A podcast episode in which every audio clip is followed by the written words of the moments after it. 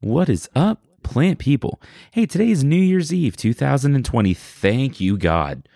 Uh, this this year is almost over. This is Vikram Baliga, and I'm back with a special episode of the Planthropology Podcast. That's not really the Planthropology Podcast at all. Well, it is sort of. I should explain. So, a couple of days ago, uh, we got to do a really cool live stream with a whole bunch of really cool, really smart podcasters from all over the world, as far as Australia. We had folks in uh, Israel, we had folks in the UK, some uh, people all over the US and Canada, and all kinds of places. And it was super cool. Um, and uh, how this came about is I'm in this Twitter like group chat with a whole bunch of other podcasters in science and academia. And we got the idea of, well, hey, wouldn't it be cool to do some sort of a live it was originally supposed to be a Christmas event actually talking about the year and everything that was going on and and what we'd learned and what we do on our shows and all of that. But it, it was just hard to coordinate before Christmas, so we decided why not do it as a New Year's event. So we did this um, uh, two days ago on Tuesday, and it was so much fun, y'all. And uh, there were, um, I think, 12 shows represented, including mine, 12 different podcasts. And if you don't know anything about podcasters, we are kind of all over the place. We we tend to be creatives, and and as a result of that, we tend to be very uh, oh what's um I don't want to say scatterbrained, but like we do lots of things. We're busy folks.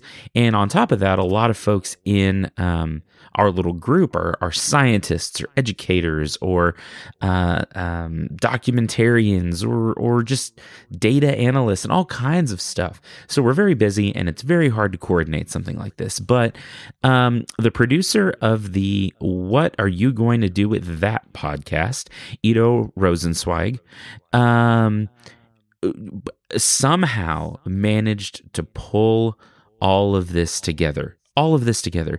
And he um, he emceed or or kind of ran and moderated this event and did just such a wonderful job of keeping us all on task and keeping everything straight. And it was just I, it was so much fun. I can't tell you how much fun it was. Um, and it, it, we talked about this a little bit during the conversation and during the live stream but you know most of us have never met each other or like seeing each other. We interact through Twitter, so we see each other's avatars or we like each other's posts or like logos or whatever.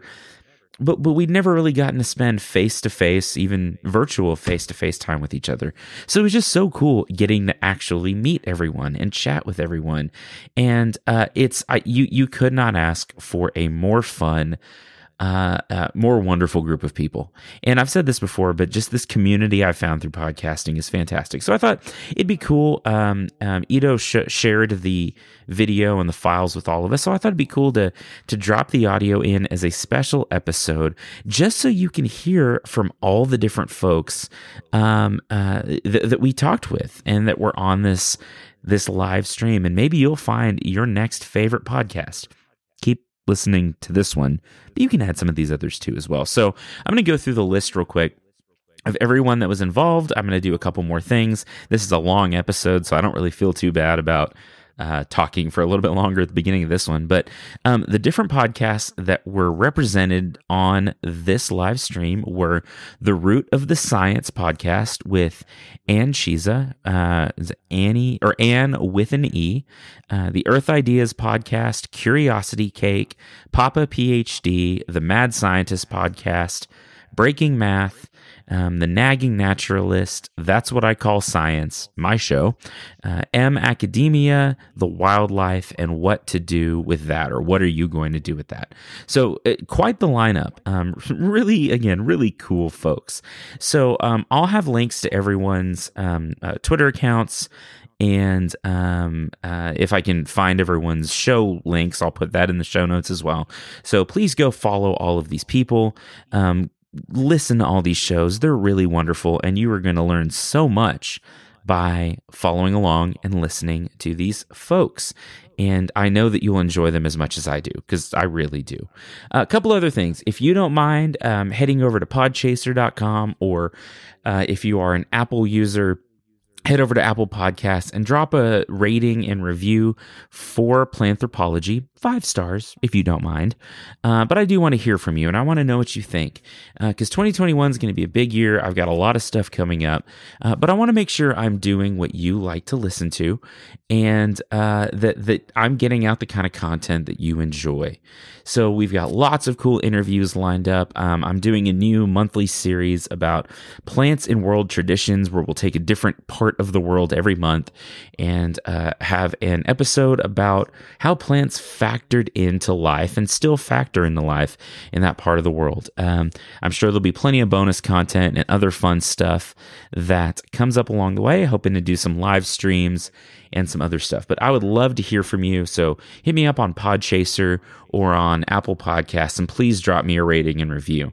Um, also, if you haven't followed Planthropology on social media, we are on Twitter, Instagram, Facebook as Planthropology or some form of that. Type it in, look for the tree, you'll find it. Um, and uh, if you're not in the Planthropology's Cool Plant People Facebook group, you should go join that. It's really cool, a lot of fun. I'm also on TikTok as at the Plant Prof. The Plant Prof. Okay, that's also my other show, The Plant Prof.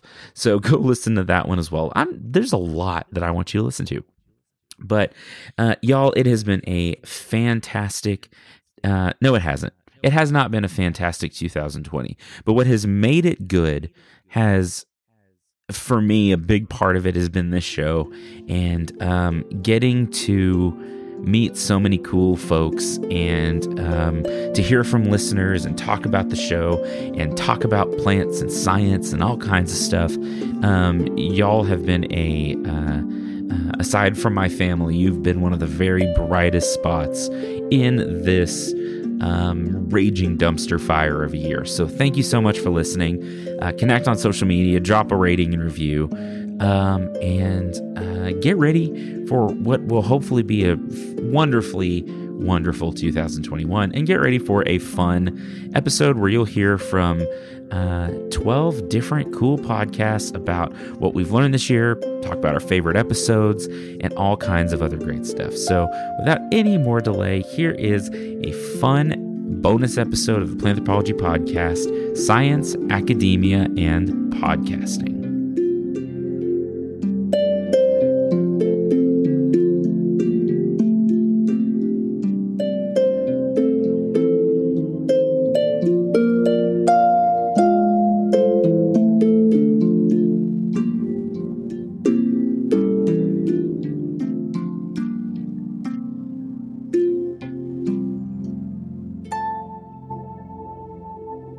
Just so you know, we are live now.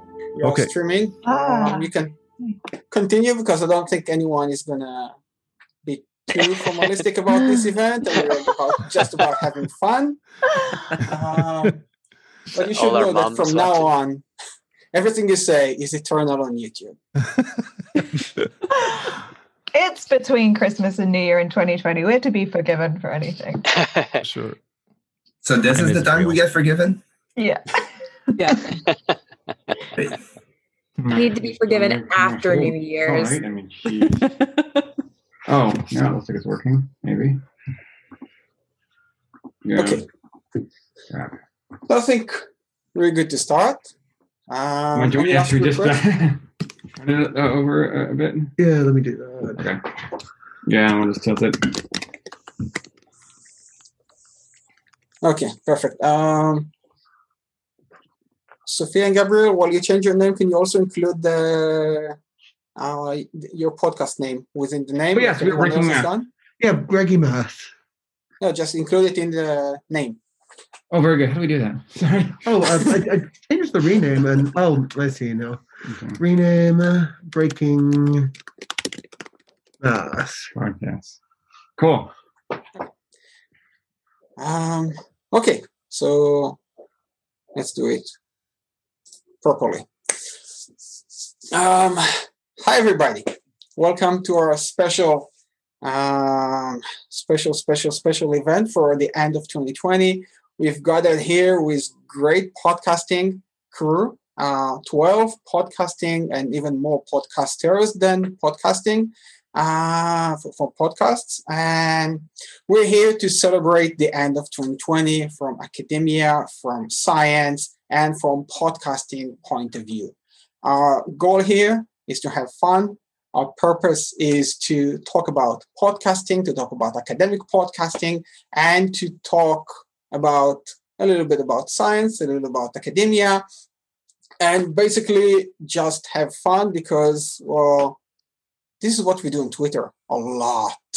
And it's about time that the outside world will see what these um, semi sane podcasters are doing um, almost on a daily basis when they are talking among themselves about podcasting and about academia and about how to do everything we can uh, to promote an interesting content content for you guys.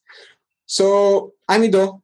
Ido Rosenzweig. I'm the producer of the podcast. What are you going to do with that?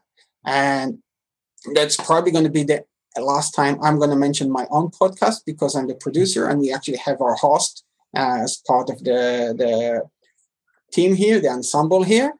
And she's going. Um, Danny is more capable than I am to talk about what she does on our podcast.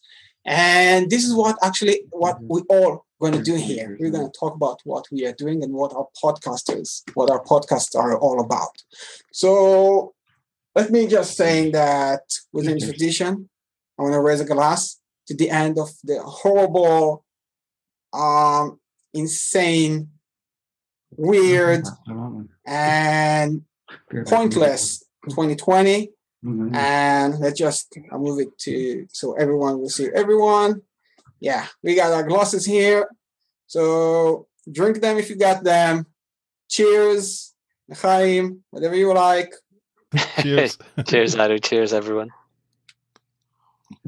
I had to make myself a last minute Irish coffee when you mentioned having drinks because that's all I have is coffee. Uh, Drinking Well, Math is can doing always say it's a uh, dissected. So here's how it's going to go. Um, obviously, most of you don't know who we are. Um, we have here um, a nice audience, and we, we need to introduce ourselves to you guys. So we're going to start introducing one by one. And let's start with Anne from Words of Science podcast. Thank you very much. Hi, everyone. My name is Anne, or otherwise known Anne with an E, or full name Anne Chisa. I am from Malawi, but I'm currently based in South Africa where I am doing my PhD in crop science, particularly looking at um, developing local circular economies to use uh, human excreta to develop waste based fertilizers to grow trees. Apart from that, I am a SciCommer, as most of us here. Um, I actually started last year, 2019, around this time. I had no idea what science communication was, but then I got into the world um, using, with the help of academic Twitter, and I haven't looked back. I started this pod, my podcast in March 2020 during the lockdown. Um, the main reason was that I had a dream of being a, a radio DJ, like once upon a time. I wanted to be a radio DJ. That didn't work because I got into science. But then somehow um, the podcasting thing, I found out about it. It's not so big here in South Africa yet, but it's growing.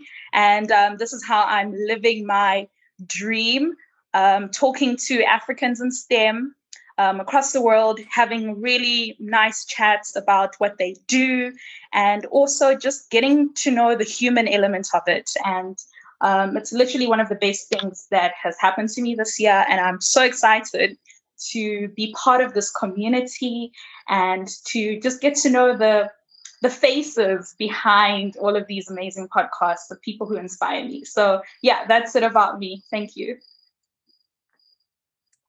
Perfect. Now let's go continue with Laura from Ideas, Earth Ideas. Hi, hi, I'm Laura from Earth Ideas. I think um, possibly a bit unique in this group in that I'm not actually a scientist. I am a documentary filmmaker um, and I worked in environmental research and environmental films mostly, but a product of lockdown for me was also um, just being like so frustrated not being able to film anything. So um, yeah, I decided that I would just the people that I would usually interview and get to talk to. Um, I just film conversations with them and put them out anyway from my bedroom.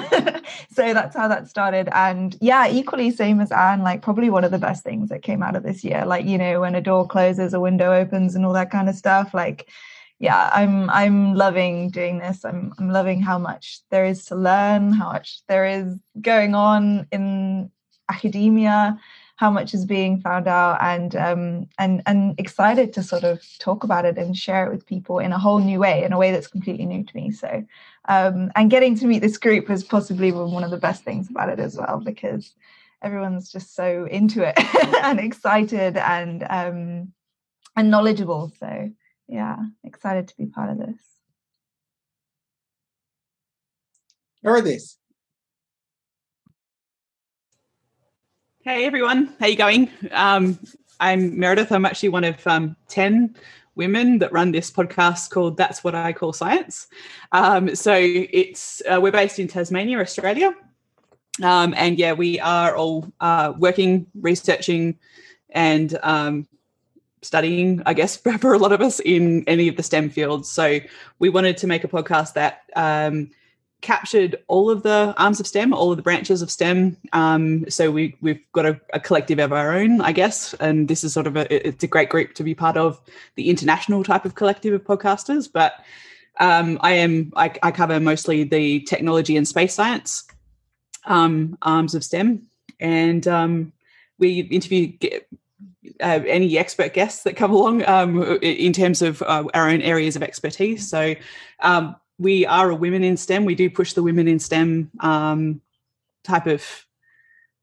Uh, we're, we're trying to we're trying to push the agenda as much as possible without actually being um, too exclusive as well. Um, that's that's important to us as well. We didn't actually start this year. Um, we've been going for uh, over a year now, and we actually have a radio show. We're a weekly podcast and radio show together. Um, and so we just went national as of April this year, and um, that's how I sort of found everyone here, which is really good. So um, yeah, that's us. Perfect. Before we continue with David, I want you, all of you say a big hi to Professor One. Hi, One. Hey, Professor One. How are you doing? Hey. and we continue with David. Hi everyone. Uh, so my name is David Mendes. I am the, the producer and host of the Papa PhD podcast, where I uh, try to not solve a question, but kind of bring light uh, on a question that uh, was difficult for me when I finished my PhD. I had I have a PhD in cell biology. I studied regeneration of uh, olfactory neurons, and uh, after that, I did different things. And finding what to do was kind of not very straightforward. Let's say I did some uh, long, some distance tutoring. I'm here. I'm in Montreal. I did some distance tutoring. Then I found a job uh, as a medical writer, which I did for five years.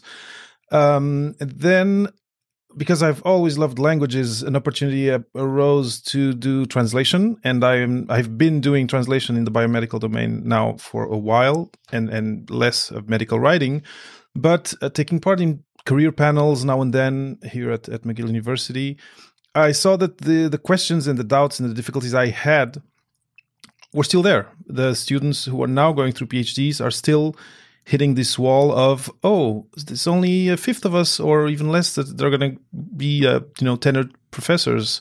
What am I going to do with this PhD? Be it in history, be it in cell biology, whatever. And so uh, I looked at my network and I saw that I had a lot of people with PhDs who had really cool and different careers, and that's how the the idea uh, for Papa PhD appeared, and that's that's the podcast is.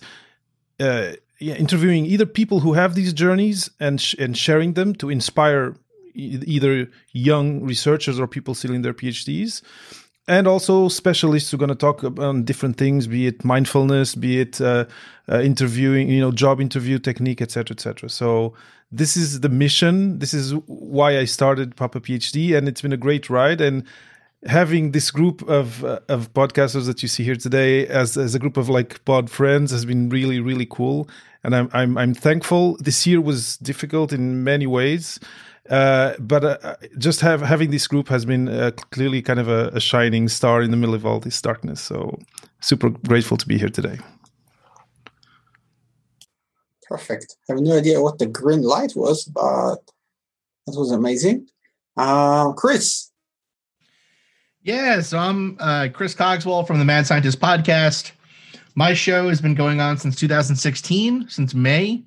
Um, got started actually by doing science research for another show called Astonishing Legends. Um, I was kind of their science guy for uh, a little bit, and then decided to do my own show and was able to start it with their help and the help of a lot of other great podcasters. So I really like now as a as a podcaster to try to help other people get their show started and support where I can. Um, our show deals with the history and philosophy of science and pseudoscience. So my professional background is in chemical engineering and actually now in engineering consulting. But before this, when I was an undergraduate, I did a dual degree in chemical engineering and philosophy.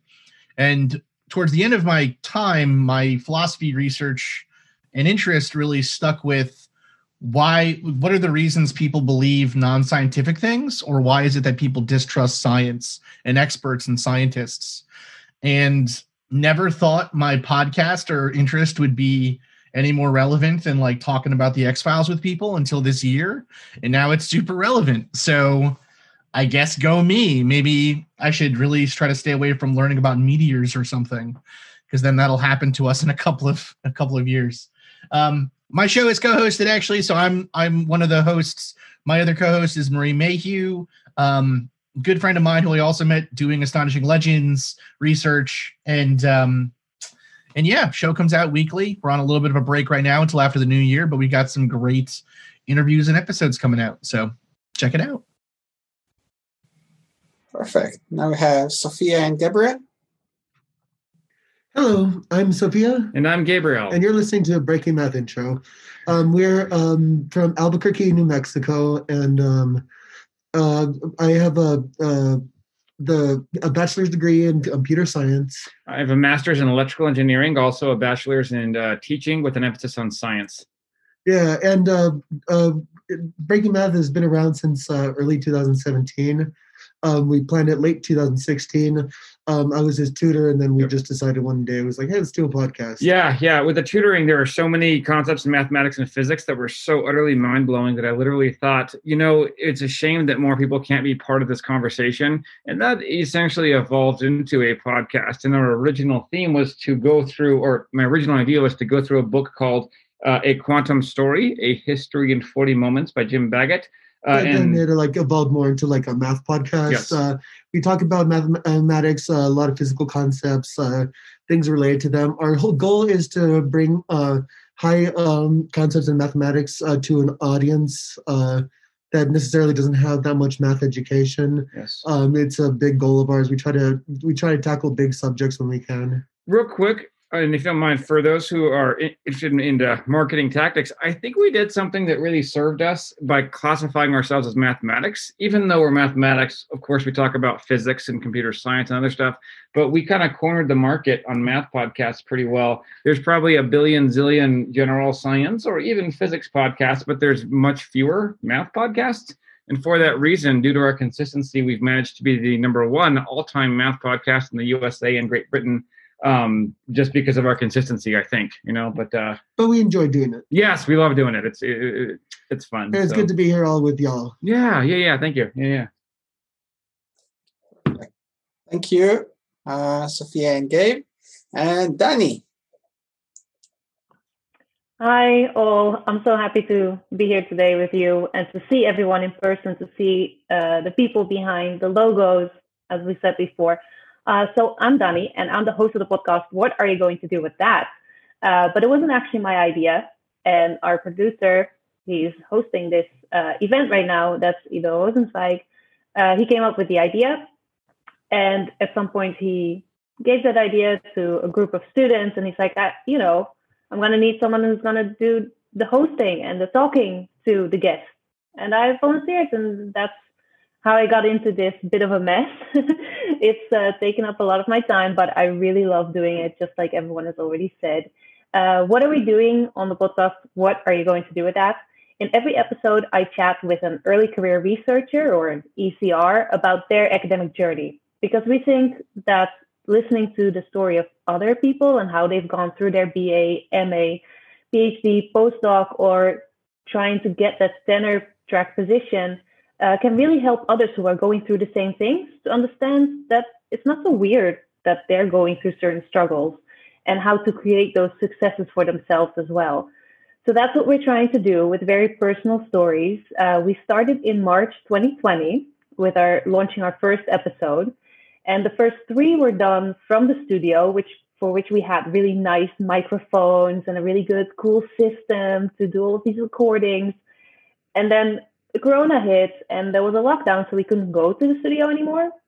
But in a way that only broadened um, the way we wanted eventually to do the podcast because it allowed us to now go onto Zoom or online, do the recordings there, and really talk to people from all over the world. So not only with you guys today, um, where we have people here in Australia, in the US, we're based in the Middle East. Uh, we also have Europeans, of course, and those are also the guests that we had on our podcast. So it's been a really cool year. Even though I wasn't able to travel, I did feel like I've been a lot of places. So I'm happy to hear what the rest has to say and where this conversation is going to go. Perfect. Thanks, Danny. And now we have Vikram. How's it going, everyone? Uh, I am Vikram Baliga. I host the Planthropology podcast. I'm in Lubbock, Texas, which probably exactly two of you have ever heard of because um, it's in the middle of nowhere in Texas. Uh, I am, I just finished my PhD in horticulture, uh, just graduated in what, two weeks ago, actually.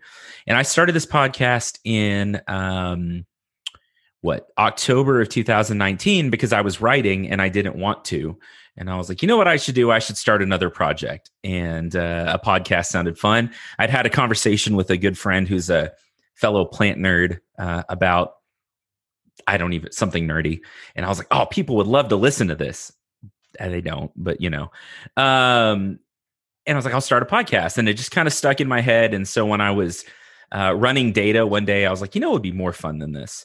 And so uh, I'm about a year and a half in. Um, I interview different scientists in the natural sciences, everyone from plant scientists to agriculturists to climate climatologists and other folks in the field. Uh, just more about themselves than about the subject matter. I want to know 15, 20 years down the road after they've gone through school, why do they still care? Uh, why are they still interested? Because that's, in my opinion, part of the story we don't tell our students is you know, we give you all the information, we give you all the the data you need to graduate and all that, but we don't necessarily fill you in on now what? You know, where do, where do you go from here? What's the rest of your life going to look like? Uh, and I know for me, getting out of school, that was a very challenging time in my life trying to figure out what to do with my degree. So, talk about plants. I tell dad jokes. It's fun. It's laid back, and uh, uh, yeah, that's about it. Perfect. Uh, now we have Lee from Curiosity Cake.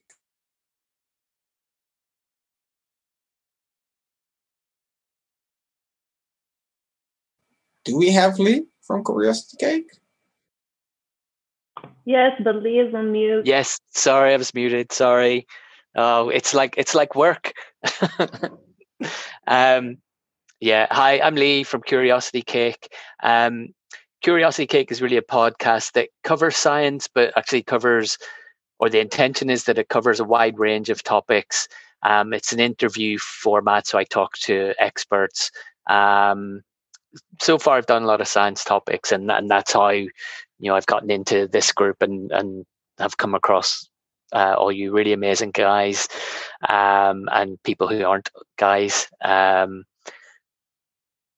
I think, like Laura, I'm also a bit of a fraud. Well, Laura's not a fraud. I'm a bit of a fraud. I'm not really a scientist.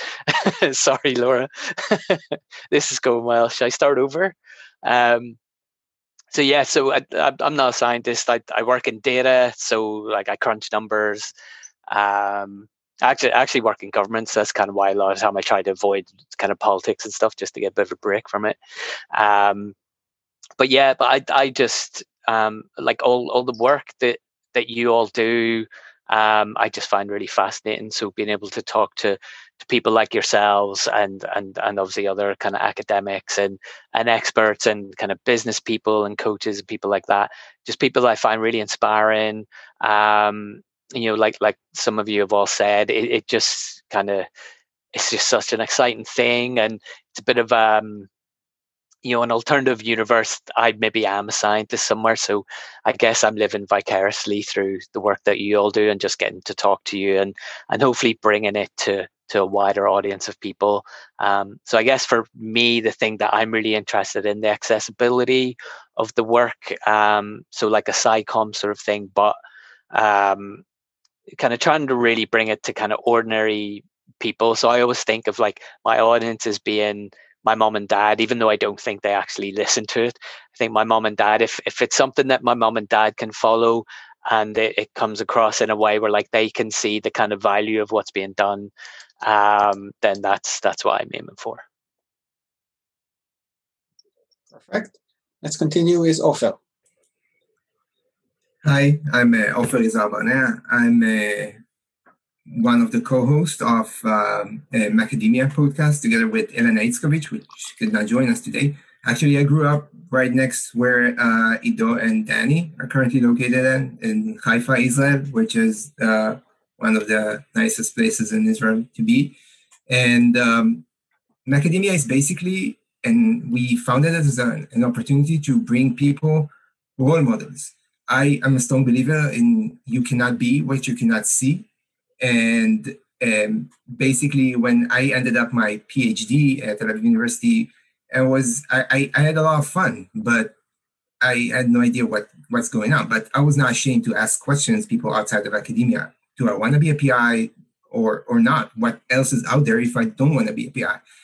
And I realized that nobody in at least in the Israeli university system, but apparently also in the US, nobody really talks about it, and nobody really prepares you to it, or even gives you the tools to ask questions about it.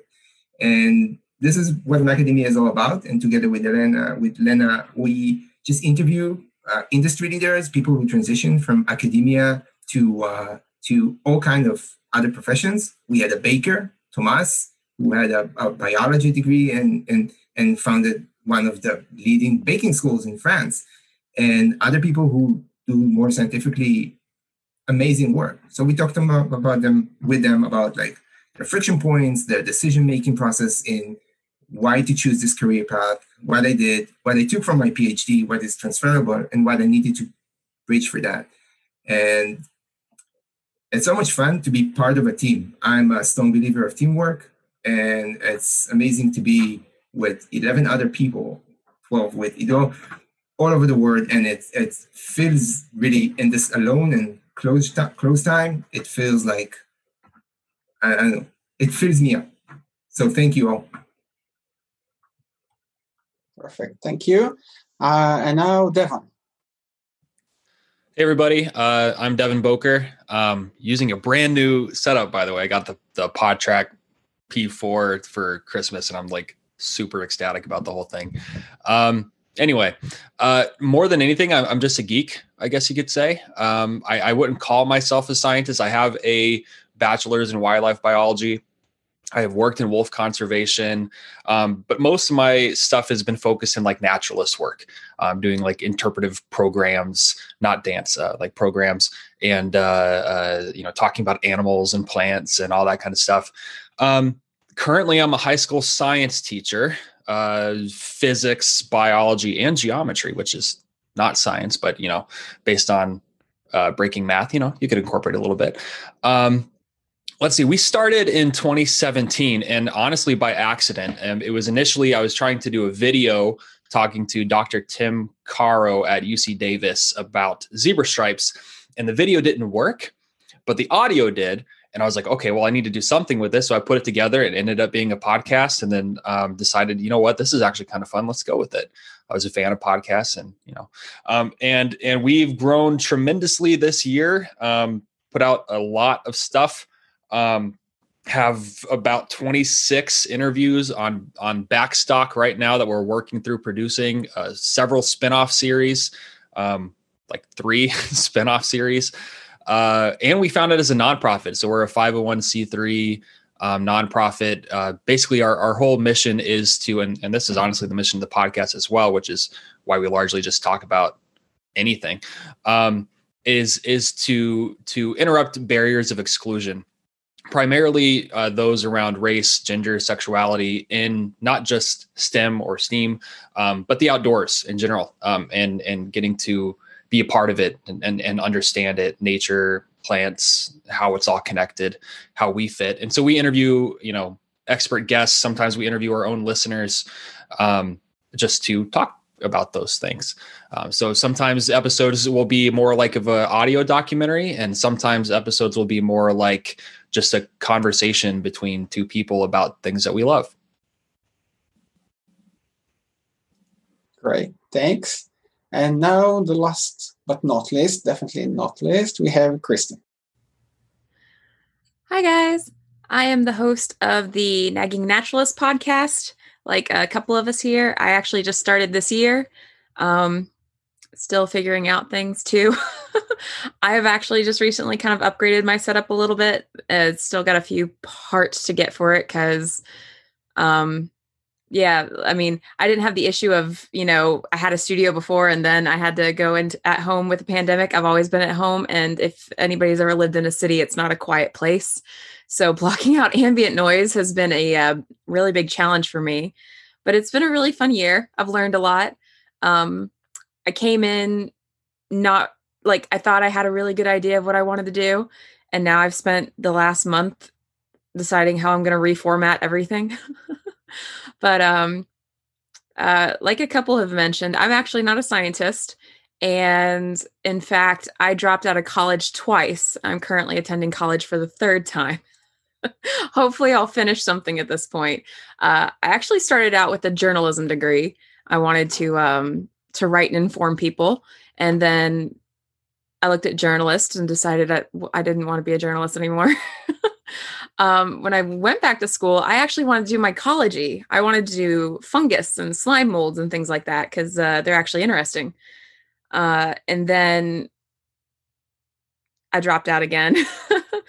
and uh, I spent some time uh, out in California, and I did my first time volunteering with an aquarium while I was out there.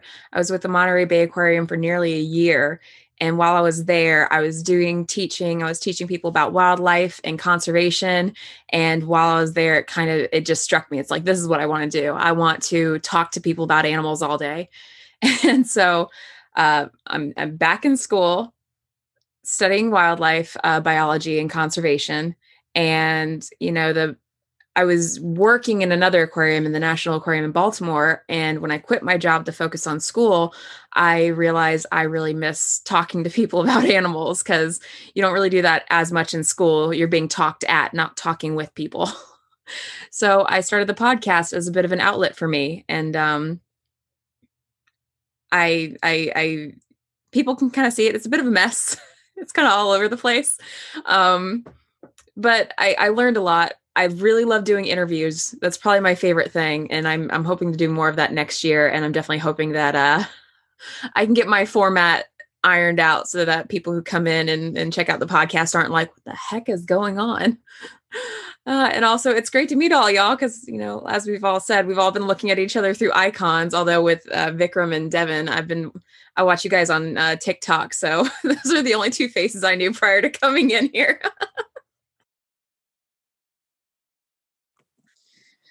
All right. I think that's a good way to start. Uh, so now that we know each other and you all know who is behind which logo, if you follow us either on Twitter or other places on social media, um, let's do some.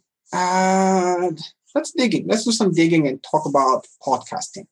And I think an interesting place to start would be that special year that we've been having, because as you a lot of us have started the podcasting last year, but not all of us. And I, I want to start with one of the, uh, uh, let's call him senior ones um, of podcasting. And I think, uh, Chris, you, you're the senior one here. And I want to know for, from your perspective, throughout the years, throughout the development of podcasting, have you seen a development of more and more podcasting coming to play, and especially how that wonderful enlightening 2020 has affected podcasting from your perspective, and then we, we'll open the discussion further for us. Uh, yeah, so I definitely think, you know, the the one thing that is really important with getting a podcast going and and actually getting one and being successful, it's exactly what um, Sophia and, and Gabriel said, right? It's being consistent, like releasing episodes regularly and keeping on doing it is so important because, you know,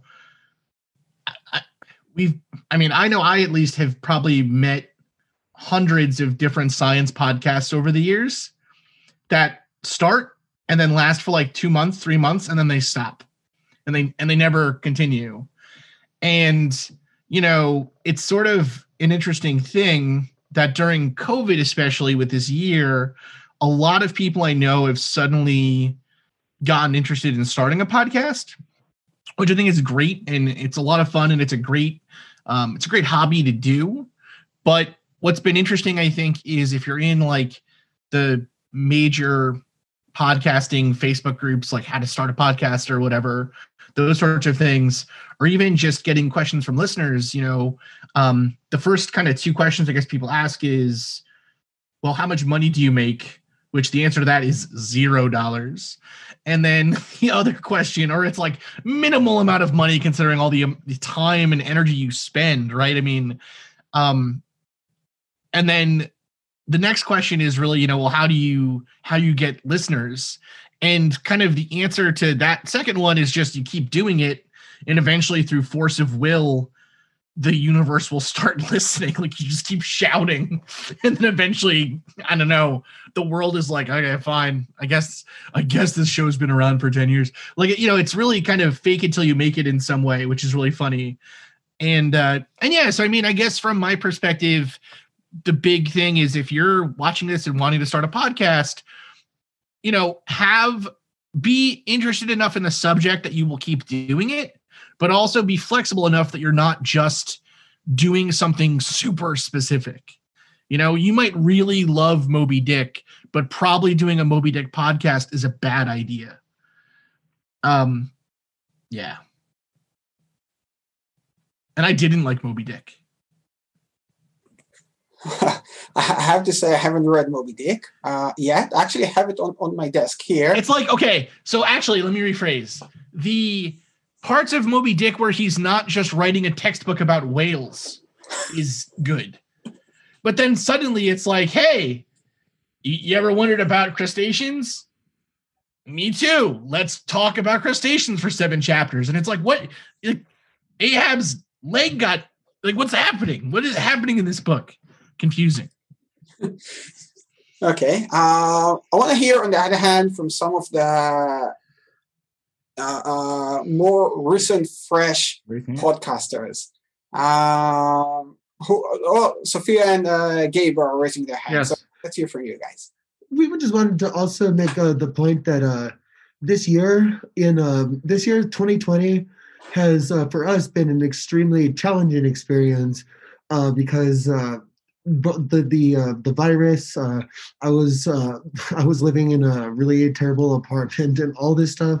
So I think honestly it's good to acknowledge that during a year where we had a um, pandemic for the first time in a century that it's all right to like maybe not be, have your best output and we almost had the worst output that we uh, could have all the years that we did it uh, except for at the end of the year we uh, managed to rally together um, and uh, get that done Yeah, yeah. So to you know, in short, to re- re- reiterate, uh, yeah, we we kind of threw everything out the window. I'd say, would you say from March until probably September? Yeah. we put out what like three episodes or something like that. that, yeah. yeah, maybe three episodes, and that's okay, guys. Sometimes failures happen, but guess what? We're back, and in December we put out three episodes in December by itself. So just want to say failure is part of it and you know like not not being uh, consistent that's part of it as well but we're back and we still passed a million listens this year so um it you know that's that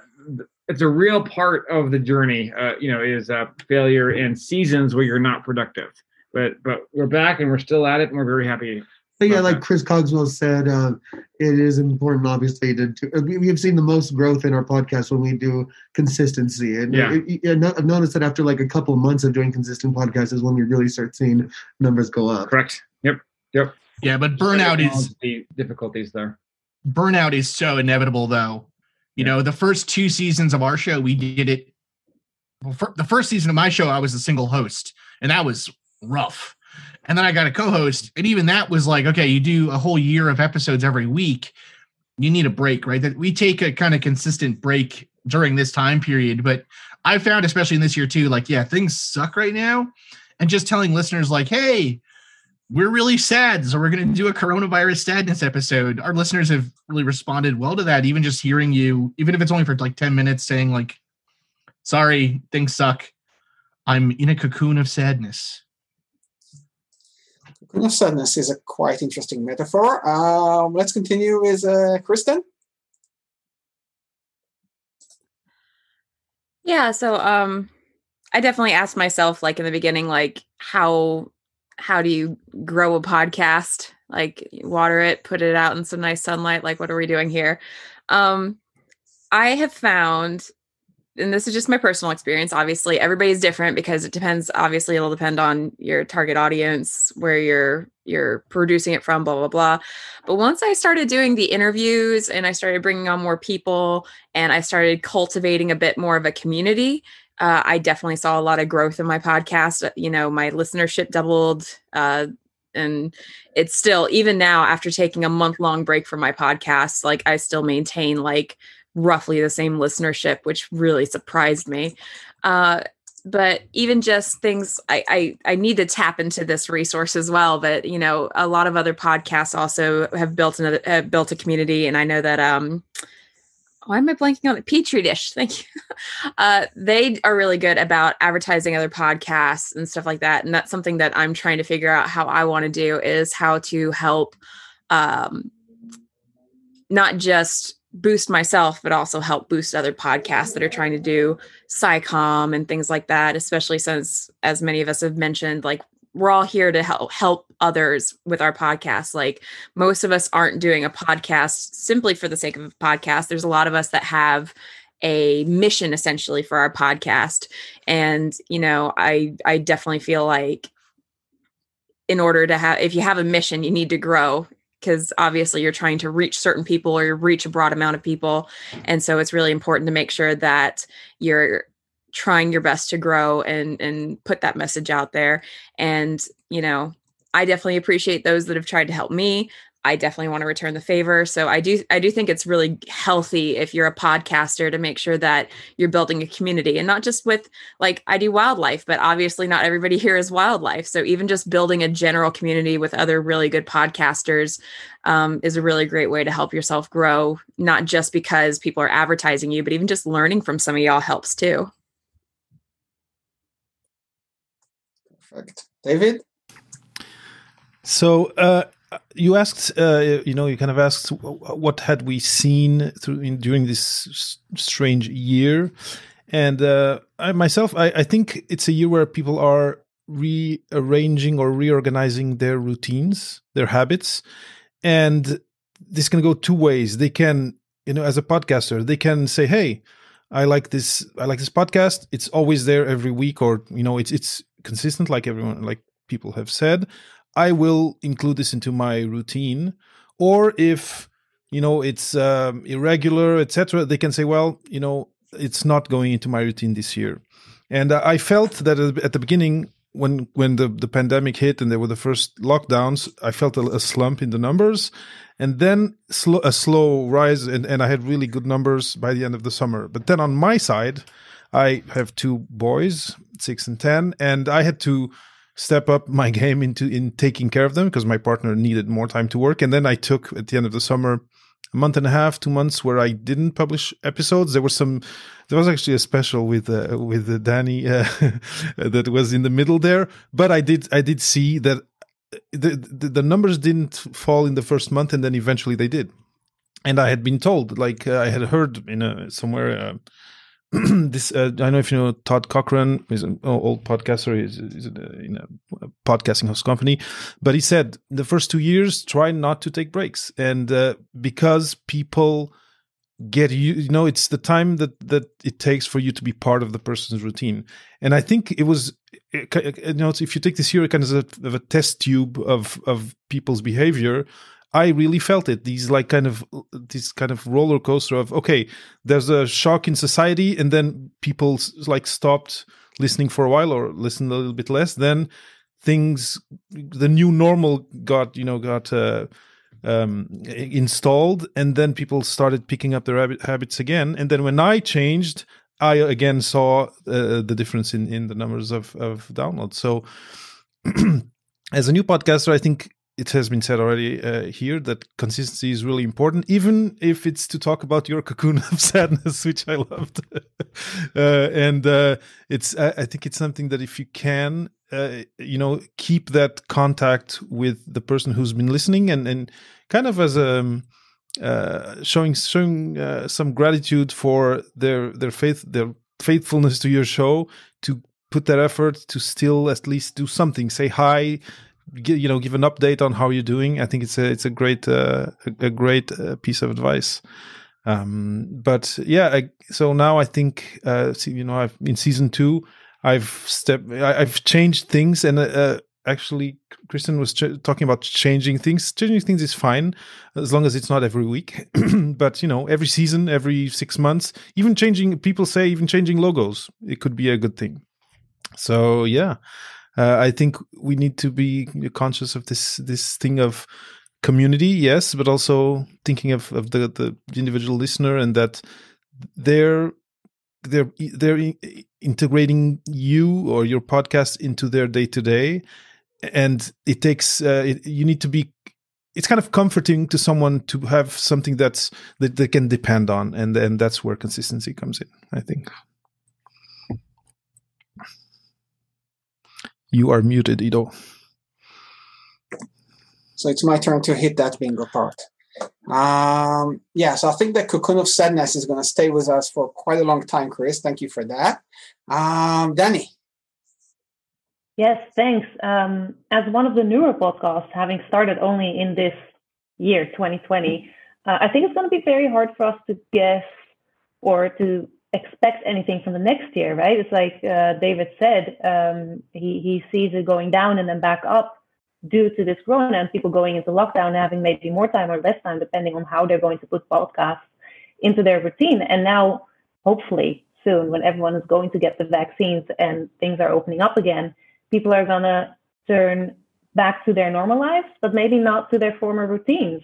So we're going to have to try and think a little bit about how we want to hold on to that audience that we had in lockdown uh, and go with them, uh, maybe on their commute to work and to the office again.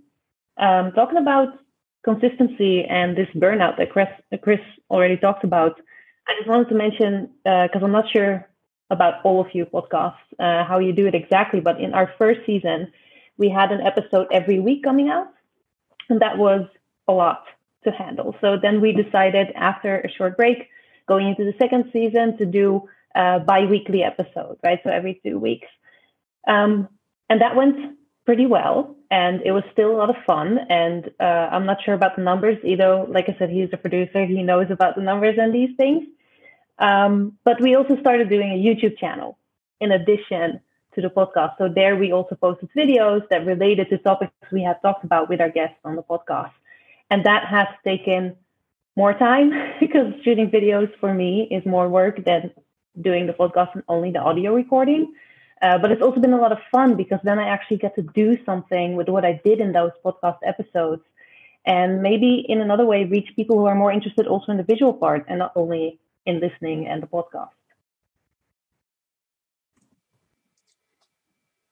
Uh, I believe now we have Devon. Yeah. Um, so 2020, I think, uh, you know, no one even needs to even hear anything. I mean, 2020 has just been crazy and weird. And I, I'll be honest, in, in terms of podcasting, I'm taking the entire year with a grain of salt and just considering it a uh, blip of parallel universe type action that um, might not play into 2021 or 2022 or any farther than that um, because people's routines and things have changed so much this year with listening and and what they're doing with their free time and commutes and being around the house. All that stuff is different this year compared to any other year. So any we've seen a lot of growth and things like that this year but i'm kind of like looking at it as a that's 2020 and that doesn't count um just because it, it, i guess it helps with my expectations. Um but you know i i'd say big thing that we learned this year more than anything, and this sounds really contra to what a lot of people say about podcasting. Um, of course, consistency and things like that is really important.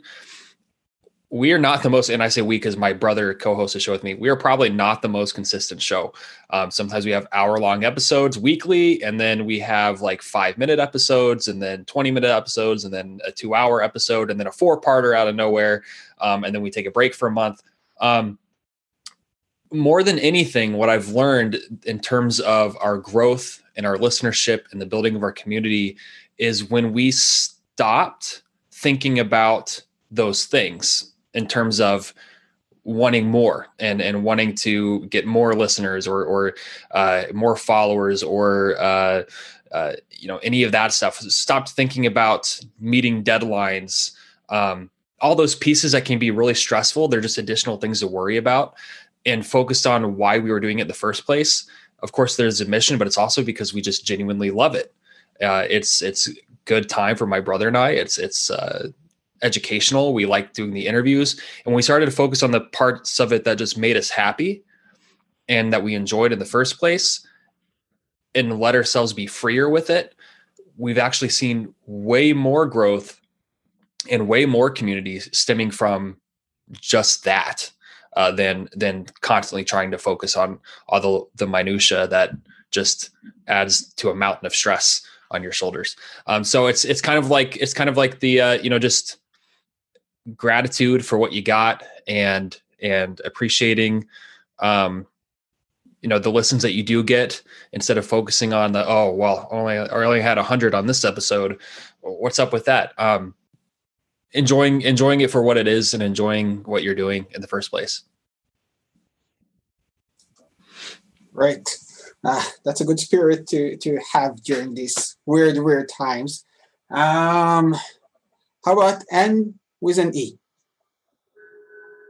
Yeah, um, thank you. So I also just wanted to talk about podcasting this year, but also on a little bit of a different spin because I think I'm the only um, African here so just to give some context, podcasting I think only became big-ish this year um, in, I'm in South Africa, so in South Africa. Most people were really um, hyping about YouTube and making YouTube channels. So when I first started this, everybody was like, "What the heck is a, what, what the heck is a podcast? You know, like how do we list it and whatnot." And then I also had some challenges that when I was trying to get into these groups and figuring out how I'm going to do this, again, I didn't know how to. I kind of just dove right in with no expectations, which was really great. Um, but then I found out that some of the the platforms that you most people use to listen, so such as your Spotify, for example, where people get to listen, I found out that in some of the African countries, people are unable to have access Spotify. So that was like a, a, little bit of a challenge on my part. So then initially I was putting out my Spotify or my Apple podcast, and people, not a lot of people have Apple phones as well. So that's also another challenge. So thankfully, because of the um, because of the host that I use, I just realized I need to be putting out the generic podcasting um, link, and then people can choose uh, how to go from there. So I, have I've learned that, um, I mean, my market, I try because the, the, whole aim of my podcast is to reach Africans the same because I want to create um, visible role models. I think uh, also think that, that it's very hard for you to see something that you, I mean, to, to want something that you do not see. So that's also another um, element of mine.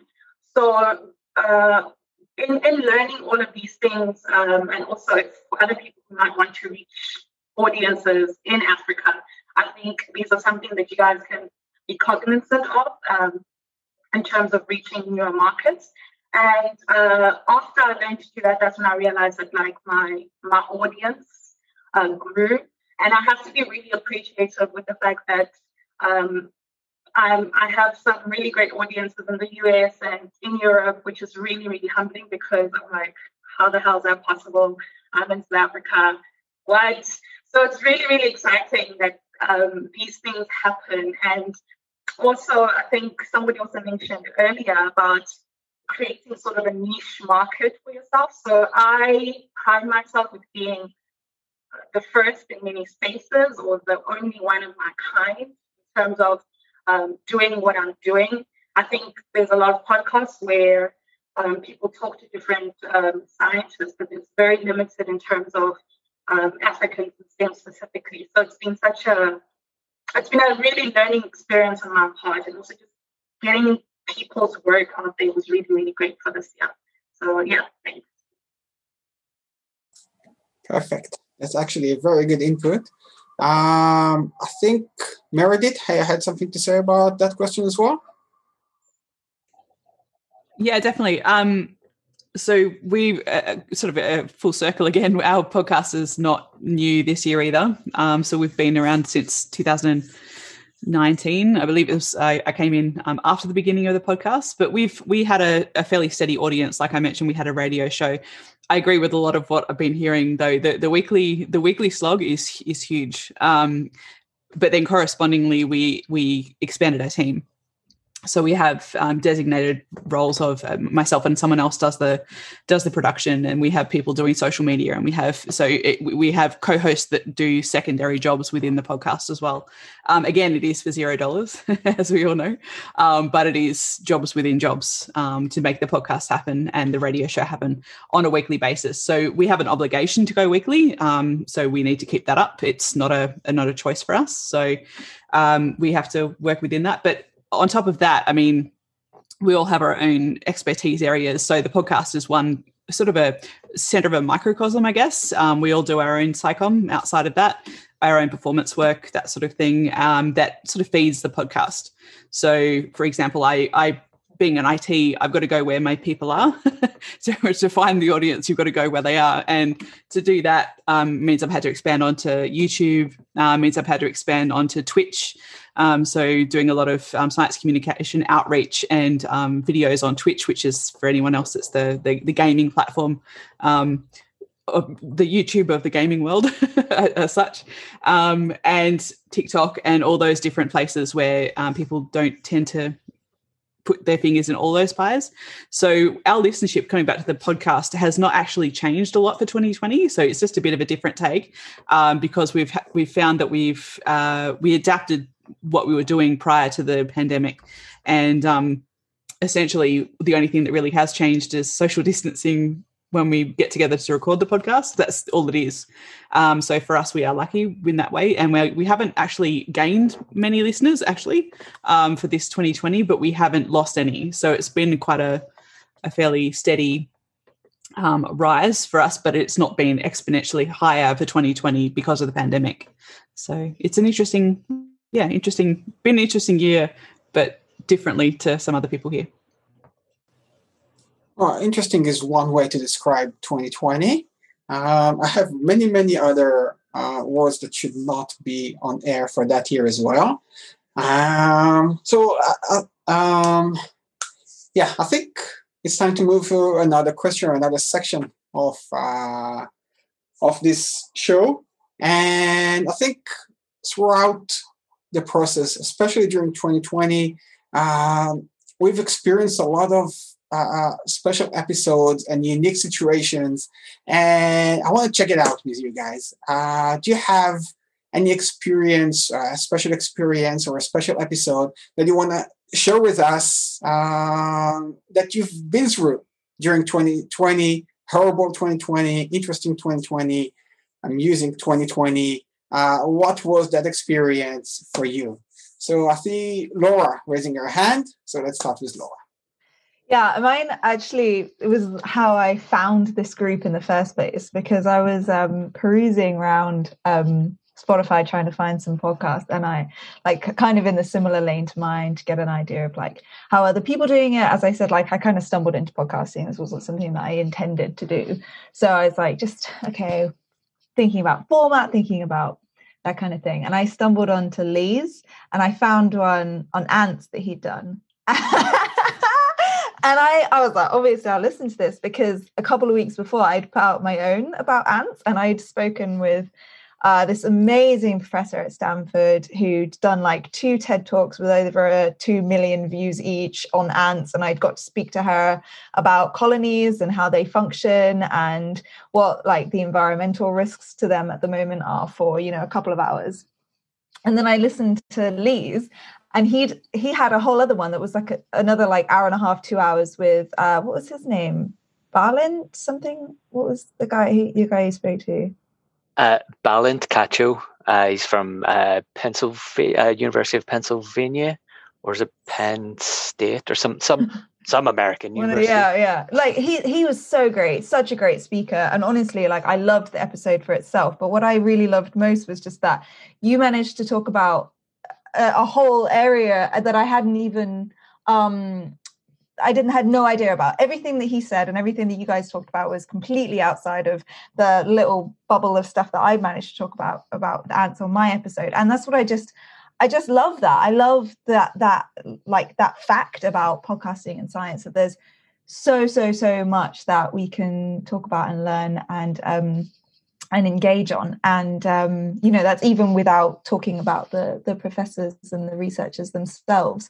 So i reached out to lee and then that's how i kind of got into into this gang. And so that was a really nice experience for me. It definitely um, gave me a little boost to think like you know there's just there's just so much. Um, and i think that's what excites me a lot about science podcasting. So it's all about the ants. Yeah. Key takeaway. I love ants. you love ants. Yeah. The, um, Ofer.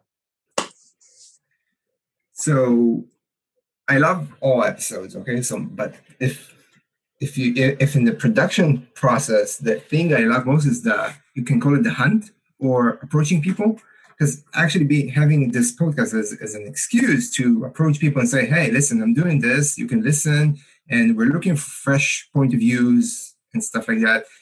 And I get to know so many people that don't go, don't want to go on an interview, and um, that that was like my uh, my amazing um, experience on that, or or taking this book. But favorite favorite episode, we got to interview an amazing an amazing woman, amazing scientist, uh, Natalie uh, and Natalie Evgiohana. She and, and it's amazing because she tells the story so passionately. And i've heard her over a conference uh, dinner table and like two years ago. And i said to lena when we started ne- never mind where we going with this when who are we gonna interview at some point we need to get her story done. So we keep our episodes around 45 to 55 uh, minute long. We cannot we couldn't stop two hours two hours and 30 minutes in to uh, the interview with her. We couldn't stop. I uh, we worked so much on that because we wanted it to be perfect. Her story is freaking amazing. She moved halfway across the world, did a, po- did a postdoc, and very soon decided against like everything we were like we were taught at, at like sunk cost or everything that that's not for her. Went back, opened a company with her vision and her and her um, idea and fought it through for years until she made an impact. And she talked about this impact, how she helps rare disease patients, bringing them cure. And you see across Zoom or or across the like audio waves, you can you can hear the spark, the the, the passion. And this is exactly what we wanted to, to relay to our audience is that you take hard choices, but you have to make them based on knowledge. You have to ask questions. What are my core values? And and she talks exactly about that, about what were what were her core values, how it guided her decisions, very tough decisions. Move halfway across the world with a family, move back, open up, fight against VCs, against no no funding, be alone in the company and raise up from the ashes.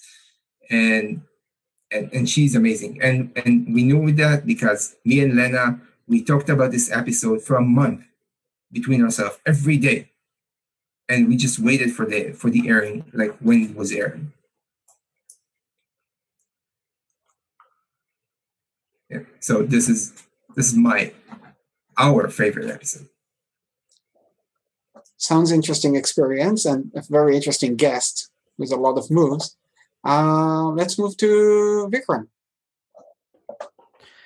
Yeah, so I've had I've gotten to have a, a it's hard to pick one, right? So I'm I've as y'all have been talking, I've been uh, uh, looking through my list of episodes, like, oh, that's a good one, and then you know, there's a couple that I'm like, oh, that one wasn't very good, but it's that's okay. Uh, I've gotten to do some cool things. Like before we all got locked down, um, I got to do a live show at a comic book convention because obviously I talk about plants, so that makes like lots of sense. But I talked about plants and sci-fi and fantasy uh, and world building and all that kind of stuff. And uh, I nerd out about Ents because you know I'm that guy. Whatever. Uh, so um, that was fun. Uh, my granddad actually passed away over the summer, and he was the one that. Uh, got me into plants and I grew up gardening with him. And uh, my mom and I lived with my grandparents when I was young. And so after he passed away at the end of July, um, which was actually the the day before my PhD defense, um, uh, I got to do sort of a, a, tribute episode to him and talk about uh, a lot of the things he taught me um, growing up, and that was really cool. But I think so. That was probably the most meaningful episode to me. Uh, uh, and I, you know, I, I agonized about doing it because I was like, oh, does it fit? Is it right? And I was like, you know what? It's my podcast. I can do whatever I want. And so I just went for it. Um, but I think one of the coolest episodes I got to do um, was a, a two parter uh, where I interviewed a, uh, uh, paleobotanist, an archaeobotanist um, uh, from the University of Nevada, Las Vegas, Dr. Alan Farahani, and, and two of his undergraduate students who work in his lab. And so, archaeobotany or paleoethnobotany really studies our long-term human connection to the environment and to plants and it looks at different civilizations and societies and what they ate and what um, their agriculture and their diets and everything can tell us about who they were as a people and about their ways of life and the way that they managed land and all of that. And so um, that's kind of like i made up the word planthropology but that was sort of the whole like point of of what I'm doing is how do we connect back to the environment? And so, uh, uh, getting to interview Dr. Farahani and and uh, uh, t- again two of his undergraduate students was really cool. Um, just to hear the differences in perspective between um, uh, him, who's been in the in the field for quite a while and has done you know uh, digs all over the world, and who teaches and who does research, and these 19, 20 year old uh, uh, undergraduate trainees that he works with that are, you know, have their whole careers out ahead of them. And it was cool to hear about the experiences they've all gotten to have in the field, but also, you know, where that field is going and what current and future researchers or research um, programs and technologies and stuff can tell us about our our past as a species and uh, as as societies. That I think that was probably one of the cooler experiences I've gotten to have um, uh, doing the show this year. Amazing.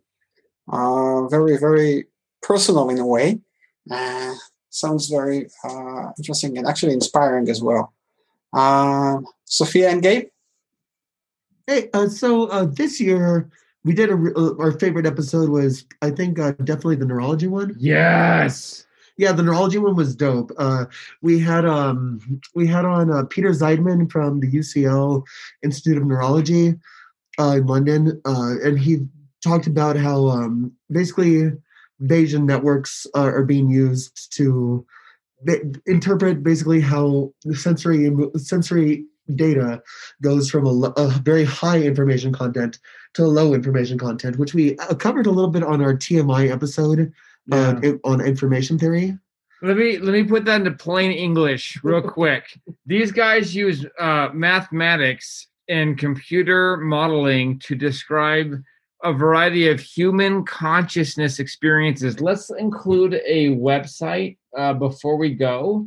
Basically, they make mathematical models of how neurons talk to each other for anybody, eh, you know, including how you experience your senses like touch or sight or sound. And what's But- cool about that is that it turns out that uh, that um, that it- when you go from simple information such as uh, like just input that you get from into the retinas into more complex inf- information like uh, concepts like I hit a table with my hand or I picked up a glass, that the communication goes both ways, and you actually see this apparently in dissections of the brain. Yeah. the fibrils going both ways, and that was just a really rewarding episode because it brought together what we did on the consciousness episode, on the information theory episode. Yes. It combined like ten of our uh, other episodes. Oh, it was phenomenal. We'll, we will include a link to their website, and even taking 20 seconds to look at their website, you're like, holy shit, this is amazing, cutting edge research into mathematical modeling of the human consciousness experience. Yeah, and I would say though that the, that um, our favorite episode overall was an episode we did with Frank Salas, who is somebody from Albuquerque, New Mexico, who got his um, uh, electrical engineering degree after uh, being in prison for ten years for crack. It's called Math and Prison Riots. A former drug dealer who was selling crack cocaine on the streets of Albuquerque turned his life around after seven years in prison and then now almost has his PhD in electrical engineering. Great friend of mine, good guy. But yeah, it's been a really interesting experience doing interviews uh, Yeah. on this. Yeah. Yeah. Perfect. Let's continue, Wesley. Hey, thanks, Ido. Um, I was going to feel a bit guilty given that Laura already mentioned one of my episodes and I was going to mention another one, but I think the Breaking, Breaking Math people have just said to, so I think it's okay. They've let me off the hook there. Um, so I think apart from the Ants one, which was uh, just so much fun because Balint was just such a great, a great guy, so enthusiastic about his subject. I think similarly, uh, uh, one of my favorites uh, was the episode I did on stars with Lisa Harvey Smith um because she was just so so kind of down to earth so funny and had such a human way of going about talking about her subject. And obviously you know stars and space and things are exciting but they can also be quite abstract you know obviously they're so far away they're quite removed from our kind of daily lives because you know most of us are living in cities. We barely even see them anymore apart from maybe like sci-fi movies or something. Um but also you know just the, way she described the behavior of stars um you know the kind of stars she was talking about um and relating them to like human personalities um and just a, a really big bit from reading her book the secret of stars that really touched me. Was just her description of the way science can be written in a very kind of male voice and that's what i tend to read and that's the way i would tend to talk about things because i'm a male that's the way i'm going to do stuff. I can't really do anything other than that. Um, so it kind of really struck me um, that the way she just described that in her book of why she was writing that book, why she was writing it in that way to try to, you know, support more kind of women in STEM, women being interested in astronomy and things, just kind of really hit home to me as, as an argument in a way that I think she was just making a lot better than than other people um, tend to do. So that that was a really kind of interesting part of that episode for me. And and I also just love the the way that Lisa talks about there's almost like three generations in her family where they've passed down kind of love of, astronomy and the night sky. Um, so I really like how she just gives that that kind of very human, very personal um, side to uh, what could be something very distant. And we continue with Kristen. Well, like I mentioned, uh, this is my first year and um, still figuring out a lot of things. Uh, but I think one of the things I ended up doing that I really enjoyed was takeovers. So, I mean, I have a background in journalism, so interviews aren't a big deal for me. I'm perfectly comfortable writing interview questions. And when I talk to people about doing interviews, I always send them the questions, have them approve them. But it's this whole, you know, carefully constructed conversation. And you know, for a lot of us in the US, and for those of you who have seen what's going on with the US this year, uh, it was very active this year on a political and social level. And one of the discussions that were being had was raising up voices of people who are underrepresented, especially people of color, underrepresented in STEM and in these conversations. And so I very carefully chose a group of people that I had seen their SciComm. I knew that they were very interested in, in conservation. But when I had seen interviews and discussions with them, again the interviews were they can be very limiting and it can be hard to know where to ask the right questions. So i approached them and i said look for this whole month i'm just going to let you guys take over. You can discuss whatever you want. It doesn't have to be wildlife. If you want to talk about wildlife go ahead. If you don't want to talk about wildlife um, whatever you feel like you don't get to talk about in interviews or podcasts or if there's a message you have tell it basically and I had this whole month where literally like I told them I can take a back seat or I can have a conversation with you. And most of them asked to have conversations and do some back and forth. And the last one I ended up doing was actually a little bit late. Uh, she's somebody I actually work with at the National Aquarium. Uh, her name's Simone. And uh, she does conservation education just like I used to do. But, you know, the takeovers were a lot of fun because I didn't have to worry about asking the right questions or anything like that. We were all just kind of goofing around a bit. We all learned something. They all offered up information. It wasn't strictly just um, uh, political or social commentary. There was a lot of personal discussions. There were ones that were had about, um, you know, people's uh, work, research, and studies. I mean, it was overall, it was really cool. I learned a lot, and I'm not sure I could pick any one of them. I will say you can kind of hear the learning curve as you progress through them. My very first one was really rough because I didn't realize I could record through Zoom. I thought I had to record the audio coming out of Zoom through my microphone, and my first one was awful. And I'm really tempted to invite her back to do like kind of a redo for her takeover, especially since she's also expanding on her topic. But as you listen, they slowly get better in audio as I learn my lessons. Uh, but it was a lot of fun. I learned a lot about them as individuals. I learned a lot about topics I didn't even think about.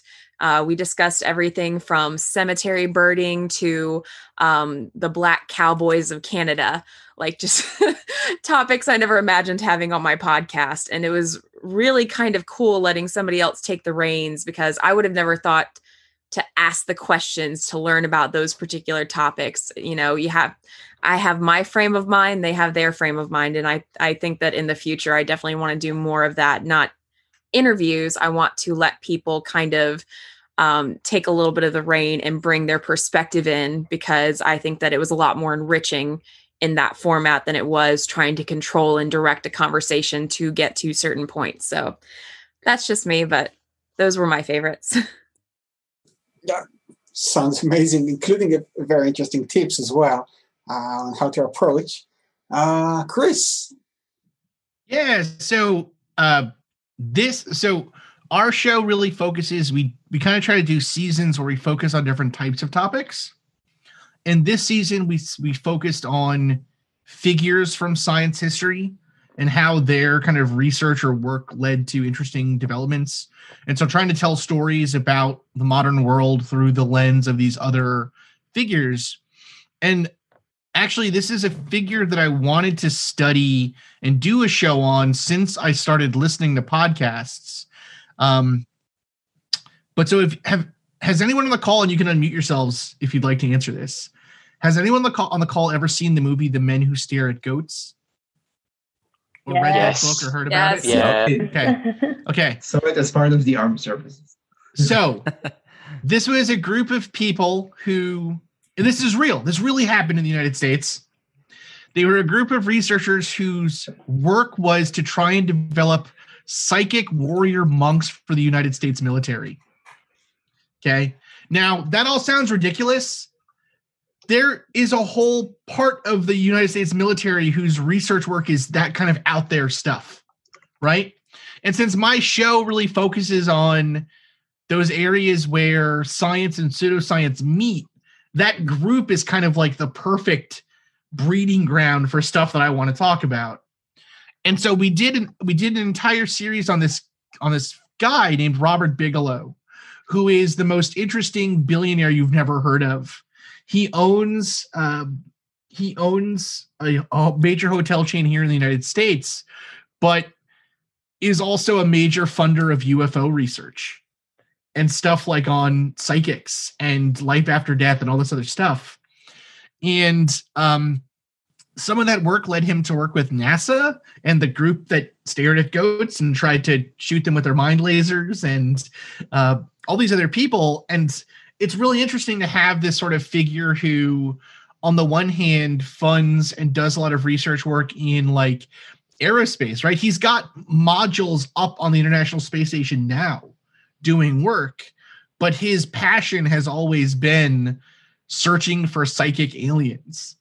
So it's just a really fascinating subject that um I don't know, it was like the perfect story this year and I'm so happy we were able to do it in the way that we did. So that was that was that was for us our biggest our favorite I guess series of episodes.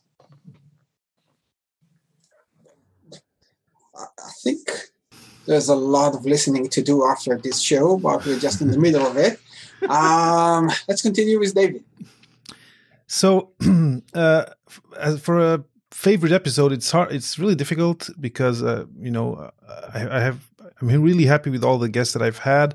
I've uh, I have I've had Kirsten Sanford right in season one, which was one of the people, you know, when you start a podcast, I don't know if you did, but you, I had a list of like 50 people I really love, and she was like at the top of it. She's host and producer uh, or co-host of uh, the of TWIS, uh, the This Week in Science podcast. Uh, it's a weekly, it's now on YouTube also, but anyway, but that's not it. That, that's just to say that it's really hard to choose a, per, a you know, favorite interview, but something that, that, and there's actually two examples really recent.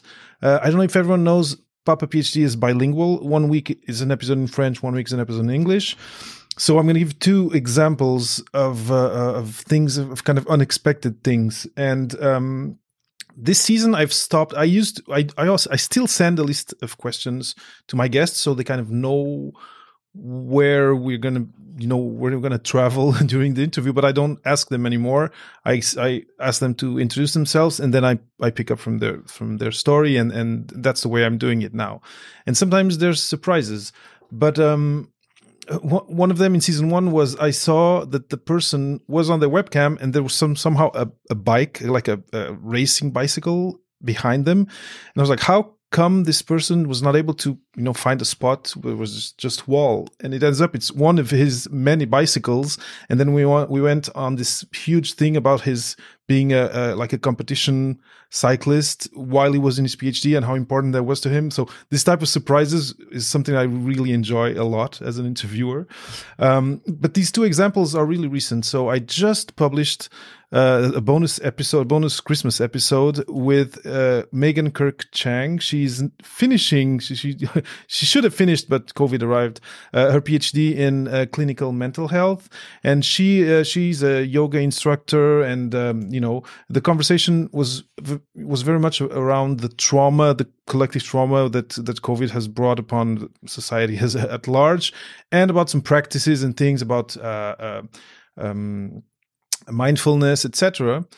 And uh, so it's something that I, you know, mental health is something that I try to bring whenever the the the guest uh, is is wants to talk about it, and I've I've had some great episodes about that. But here it was about wellness, right? About getting feeling better after this year that was really hard. And uh, Ido, I agree with you. There's some there's some adjectives that could be used, but let's just say it was difficult.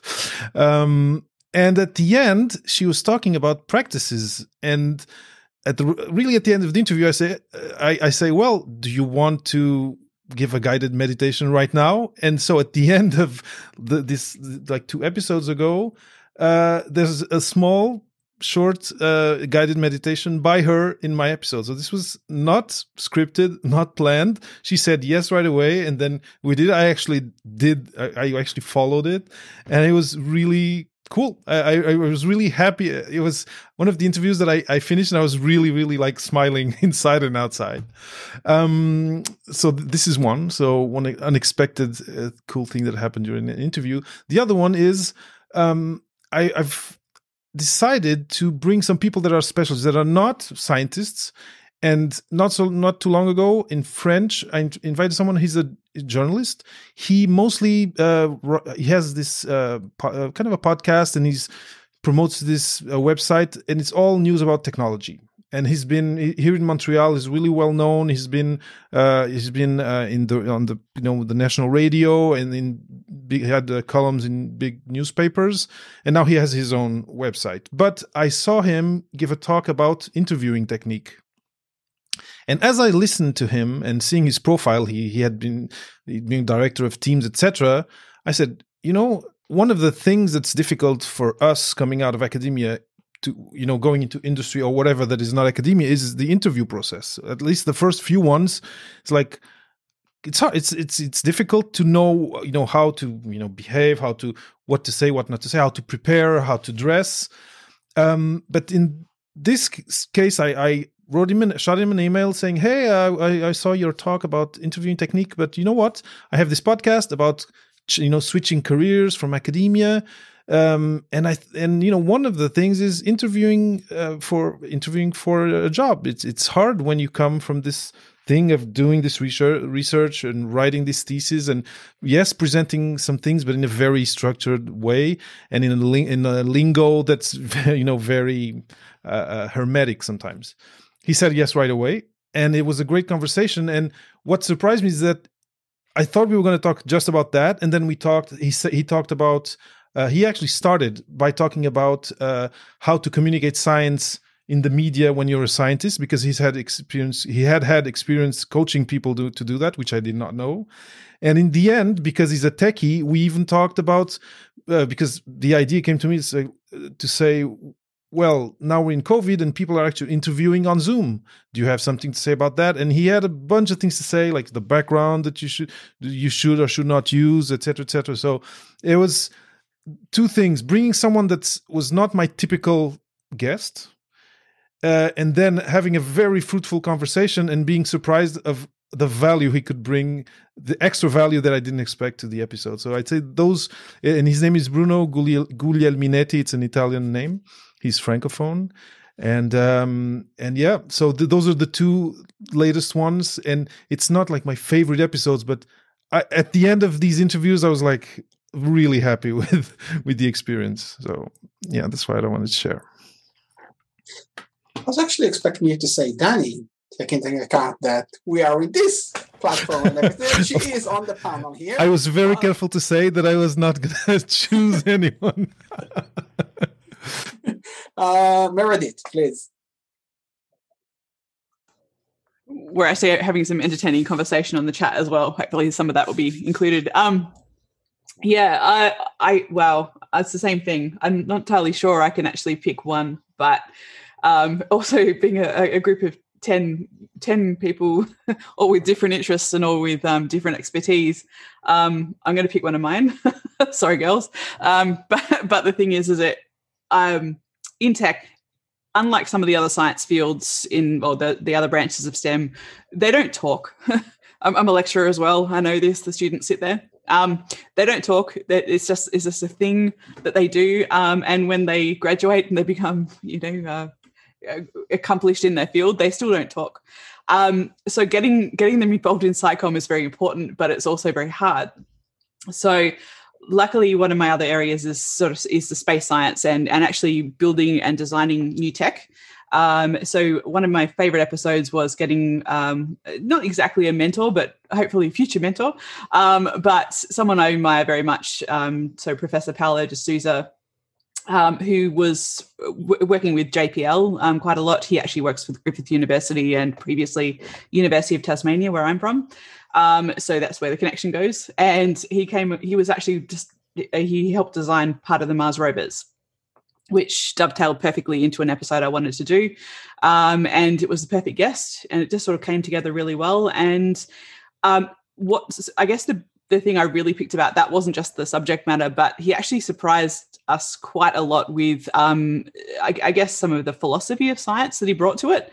Um, so it wasn't all just the hard science. He did talk about micro micro sensing and all sorts of different things, but he brought it back to why it's important, and that's to me a, true science communicator. Um, and again, a bit like Lee said with um, with Lisa Harvey Smith, it, it, it depends on how you uh, the, the guest will make the show.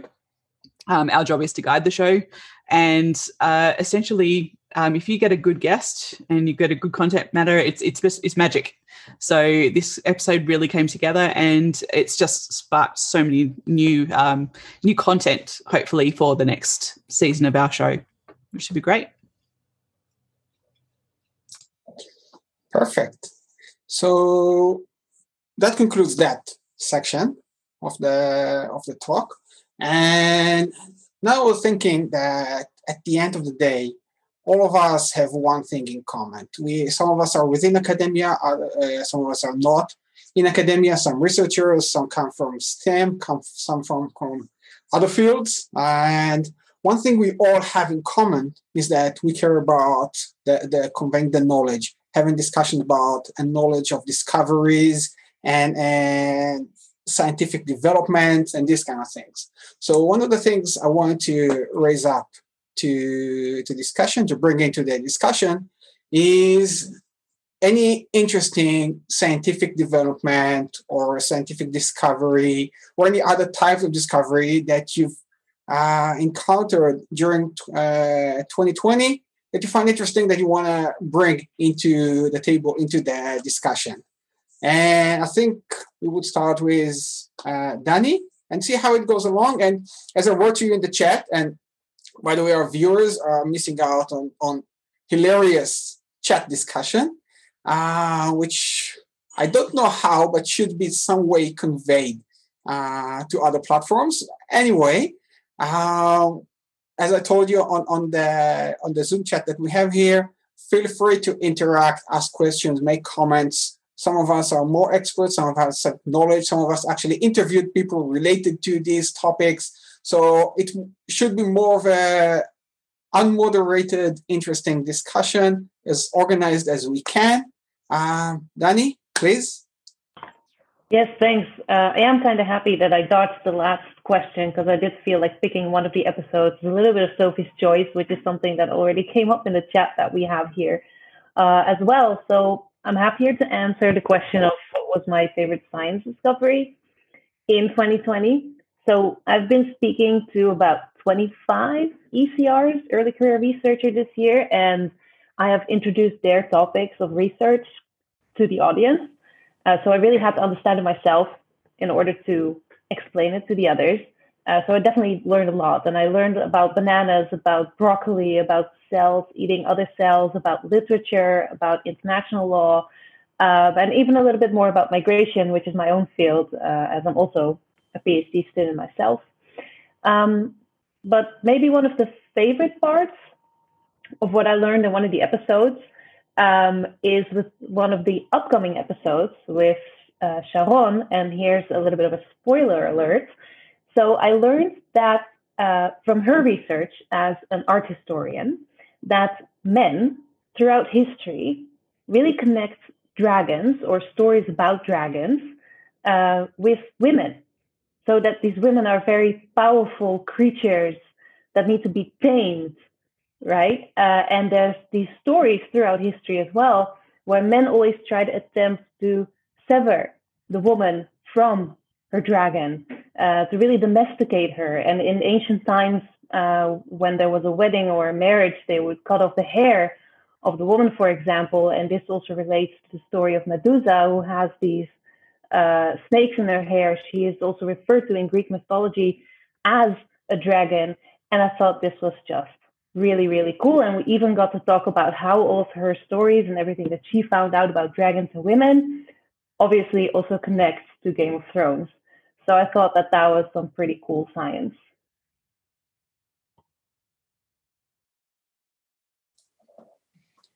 Great. Um, yeah, I oh, doing the pre-talks on, on the edit uh, the producing part. I also uh, love that part of Sharon. Um, anyone else want to share about any scientific or discovery uh, that they've had uh, or encountered in the last year? Um, if not, we will move to the next section. Um, Vikram, are you raising your hand? Yeah. Yes. Sort of i don't know yeah. Uh, so this is uh, this was part of a discussion for an episode that hasn't actually come out yet that'll be um you know first first of jan or late january. But uh you may have seen some articles uh, pop up all over the internet about uh, uh forest bathing. And when I first saw this concept, I it was kind of like it, it, feels like pseudoscience, right? It feels just the way that it's presented and all of this. It feels like something that's a little woo woo or whatever. But I started to do some research into this, and it's like it is a measurable uh, effect on human health. So the whole idea is that you go and you spend time around trees, like a half an hour around a tree, and uh, it's it's this concept like oh yeah i mean i think we, we think about it and it's like yeah okay going outside is good for you for all of these reasons and you know you get time in the sun blah blah blah and we think about it that way but there's actually physiological benefits to spending time in nature. Uh, trees release a suite of chemicals from um, some of the uh, uh, phytoncides and things that we just smell. So, like if you go and you smell a forest and you smell the uh, you know the smell of a pine tree or of uh, just the general forest atmosphere a lot of that is phytochemicals that these plants are releasing um, into into the atmosphere just as part of their metabolism and biological processes.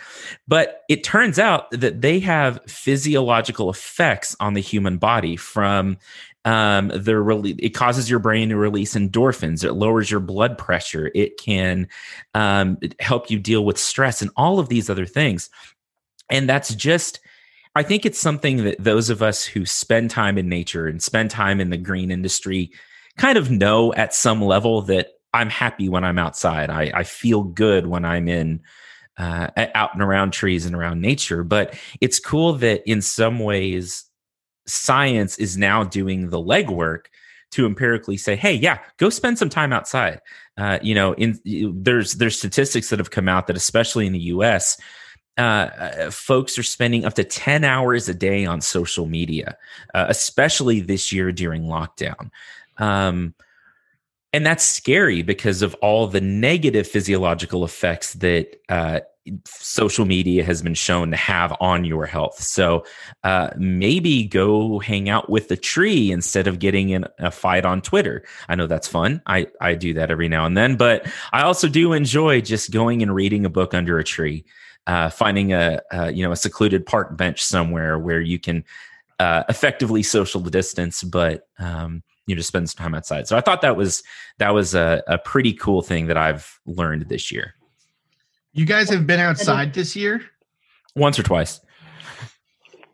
Or instead of reading a book, you could also listen to a podcast because it's actually quiet out there, right? No, that's true.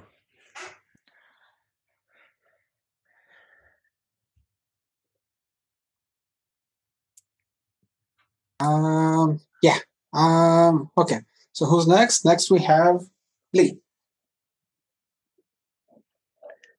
Uh, I think first of all, I think we need to call out Vikram for being so insensitive that he's reading a book in front of a tree. Uh, that's a bit of a kind of uh, it, killing it's a someone's warning. child, and then It's a warning. Yeah. they better not act up. You know, I'll, I'm happy to print the Lord of the Rings on one of them. That's I'm not scared. that uh, that might inspire them, though, might it not? Depending on which trees it is.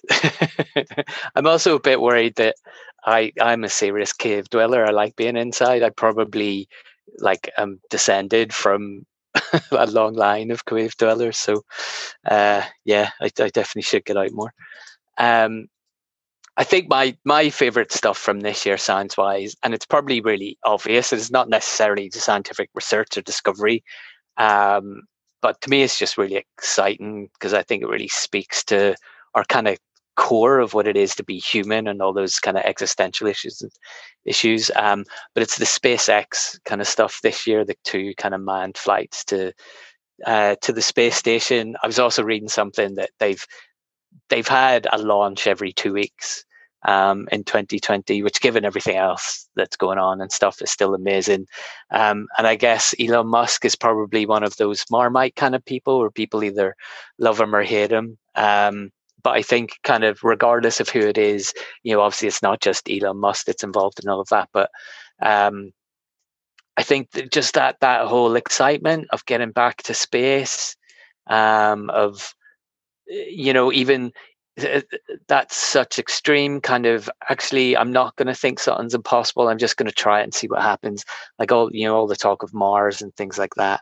Um i think it's just really cool that someone is doing that and someone is being brave enough to to talk about those things and to put their money behind it to put their energy and their life into it and and the idea that we can kind of reach out into space. Again is just such an exciting thing um, you know, as a human being to think about. Um, you know, and even uh, um, like last week or just before Christmas, I was being interviewed for podcast radio. Um, a guy called Graham Mack, and he was talking to me about you know being a you know involved in science podcasts, and he was talking about the moon landing, being a kid um, at the time, being able to see it on TV, and just how exciting that is. And there's just something about you know space travel that just I think really touches people's cores. Um, so yeah, it's a really obvious one, but I think that that was really exciting for me. Brilliant. Um, let's continue with Ofer. Cool. So this year in science, um, I, again, I, I, got to get exposed to many, many aspects that I'm, I'm a molecular biologist, a geneticist, and I usually don't get into.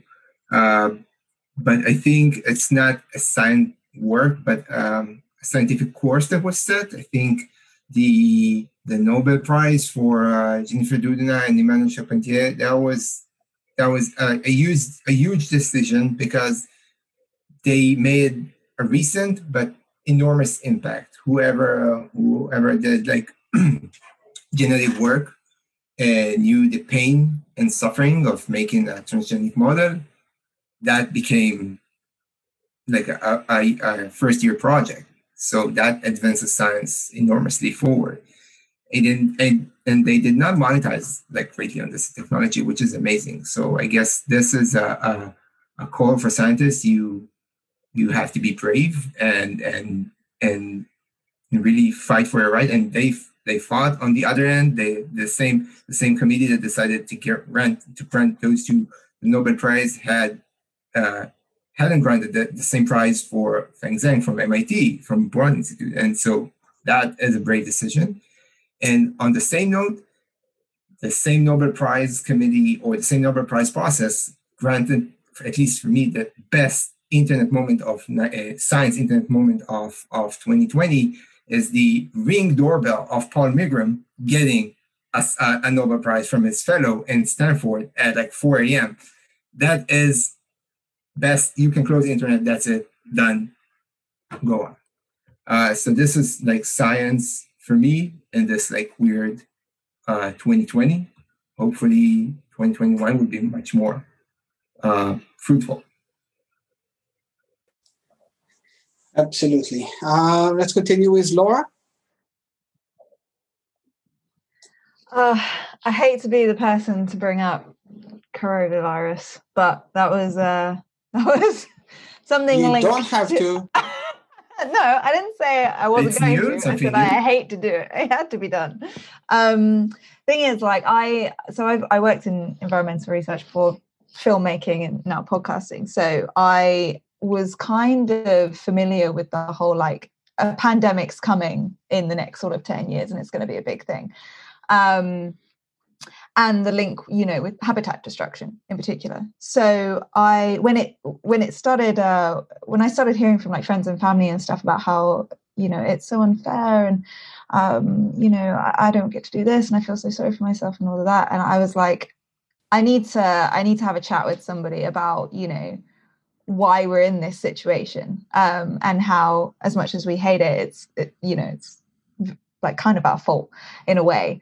Um and so I, I, I got to speak to a couple of researchers who put out a paper, a, quite a big paper in Nature, um, just around July, I think it was, um, that was talking about the the links uh, between what's happened and um, with habitat destruction and like the costs of what coronavirus is costing our economy right now and um, what it would take to sort of reverse what we're doing to natural resources and uh, and and prevent further things from happening and and um, sort of start to heal.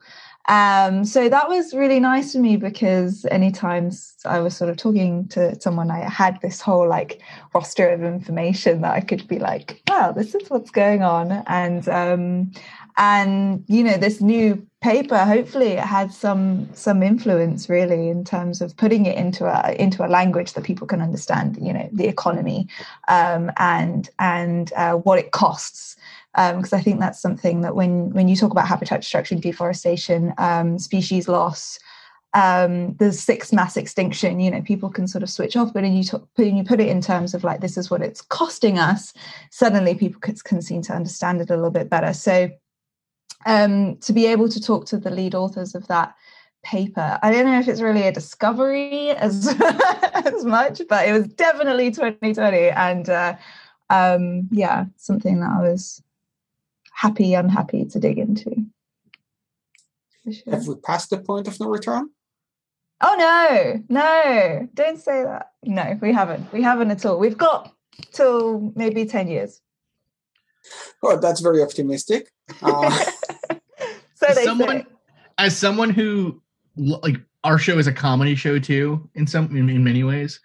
I one of my favorite things about that ecological kind of like the, this conversation now that we're having about ecology and our effect on it have actually been besides like the actual like good stuff from it have been the memes like nature is healing right like there's a picture of like a, a birthday cake in like oh, a river God. and it's like the cake Why? returns nature is healing you know there it's like so part of me worries that like people aren't taking this seriously enough but on the other hand i'm laughing at like you know a deer going into the ocean and people like the dolphins return. Nature is healing.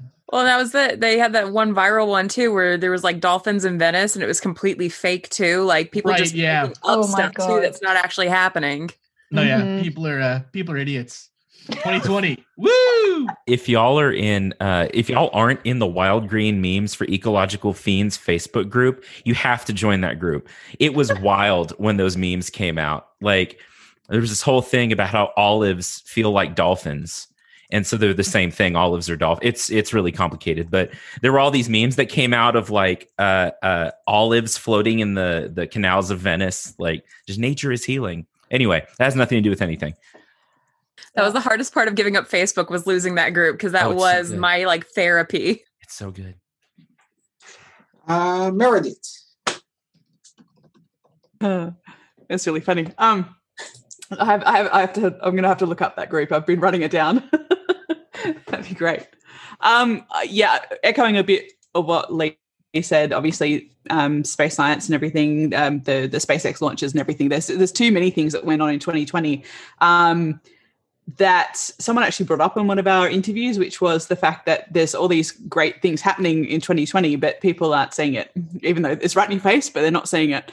Um, so it's actually quite interesting. Yeah, SpaceX obviously is putting it in your face, which is good. Um, obviously, there's things that are going to bleed over from 2019 to 2021 that we're just going to claim as 2020, and um, things like that as the the the Mars rover on its way to Mars, obviously. But the biggest thing about this is that it's got its little hanger on, which is the the first sort of drone that's going to be released on Mars, which is in terms of my field, fantastic, um, amazing, which would be great. Um, but also, I guess another thing is that another aspect of my science is archaeology and some of the amazing things that people have found over the last 12 months um, using things like lidar which is that radar with light. We're going to it now. But basically um, what it does is you, you, can literally strip away the trees. So started in 2019 where they found all these Mayan sites they didn't even know were there. Um, and they actually found um, essentially that um, the Americas were settled probably 15,000 years earlier than we thought they were um, by civilizations unknown, which is really, really good. Um, and yeah, just things like that that are being found out through tech. That's that's my take on the amazing things happening. Just a small take, right? Um, David.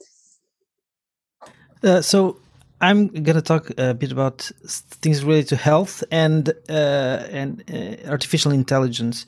Uh, I it wasn't in the context of the podcast. Uh, it was I was invited to moderate uh, to moderate a, a, meeting about the the uh, you know dangers and potential of of artificial intelligence in, in in the future in the near future. And someone in my family has ALS and is now almost uh, uh, we can't understand what the person says almost. And this uh, uh, scientist that was there was working on ways to reproduce the someone's voice uh, to you know to almost perfection crossing techniques that exist today of, of voice synthesization and artificial artificial intelligence using uh, recordings of the, the person's voice before it, it goes away. So this this was something that really you know really touched me because it, it you know it was close to home in a way, and um, the other the other thing is also to do with intelligence in health. And this year, I think, is the first year that that there, there was um, uh, trial on children with uh, it's for diabetes and it's a, called a closed loop uh, for diabetes which it's, it's a machine that has an, an artificial intelligence algorithm uh, programmed in there and that allows for a like 24 hour cycle without uh, the person in this case the child needing to inject themselves uh, with insulin. There's a pump. Pumps have existed for a while but there's always there always needs to be some uh, calibration or some injections to you know bring the, the, insulin levels to the to, to where they need need to be. But now it looks like health uh, and and you know I don't know if this voice synthesization thing is health but uh, to me it feels like it, like it's connected. Um, it's interesting it's interesting to see how artificial intelligence is now uh, applications of artificial in- intelligence are getting closer and closer to people with uh, diseases with different uh, different challenges uh, in their in their lives. And because uh, often you hear about it in a context of technology and you know the, you know other other more techy things of finance. And to me it really touched me to be talking with people in an, a, a context of talking about health about bringing improvement to people's lives and to hear that that this um, this thing that you know we all talk about, but it, which can be so complex, is now having these applications. So this is what I, I, wanted to bring. Uh, if if you want, I can I can share the link to the the lab. But um, I, you know, I don't think there's an article out there. There is about the closed loop that for, for diabetes. That that's something I can share if if anyone wants to to know to hear more about it. I think you can on the link on the YouTube chat that we have. That would be yep, a good, good place idea. to add the link. Yep. Um, Sophia and Gabe. Okay, so my uh, we each have a favorite uh, discovery from this year, and we'll be quick. Um, my favorite discovery from this year was the discovery of that algorithm uh, from uh, that one company that allowed Google that allowed um, people to do protein folding problems a lot quicker than before by like 75 like a factor of 75% reduction or something like that in speed or even more. Um, I thought that was really cool because it's the problem. It's a, such an essential biological problem. Yes, and mine is I sent everybody the article, or sorry, the YouTube video that describes this. There has been a lot of um, thought of previously unsolvable math problems, including ones introduced by Alan Turing, uh, that are now possibly solvable using quantum computing.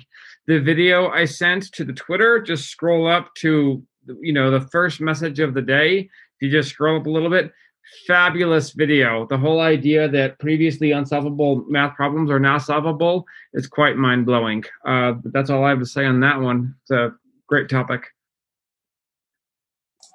Kristen, we move to you. Well, it's sometimes it's hard to discuss positive things in the wildlife world, uh, but uh, something that's always new and fun and positive is the new species we discover, and there are literally hundreds every year. Like I don't know if anybody ever keeps up with it, but you know, occasionally it goes viral, but there's literally hundreds of species. So I highlighted a few that I'd really enjoyed. Uh, my favorite was that there were two new six gill saw sharks. So, six gill sharks in general are rare. Most sharks have five gills. And then saw sharks are also extremely rare. Um, and all of them are endangered. So, it's always really cool to find new species and to see more biodiversity in that particular group. Um, there was a spider in Iran that was named after Joaquin Phoenix. I don't know why, but it's a thing. and it's this phoenix spider. it looks beautiful though. Um, there was the devil-eyed frog in the Andes, which literally has like these fiery orange eyes. That was a really beautiful animal.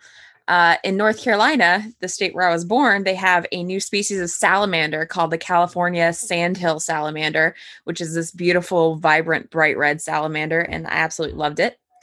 And one other one I really enjoyed was there is a new species of iridescent snake that was discovered in Vietnam. And when I say iridescent, I mean it literally looks like a moving oil spill. It is a stunning snake. It is absolutely gorgeous. All snakes have natural iridescence, but this one is perpetually iridescent and shiny and beautiful. And so those have been my highlight of the year is just seeing all the beautiful new animals that I can now talk about on my podcast because I know they exist a great way to move forward. Uh, and last on that section, we have Devon.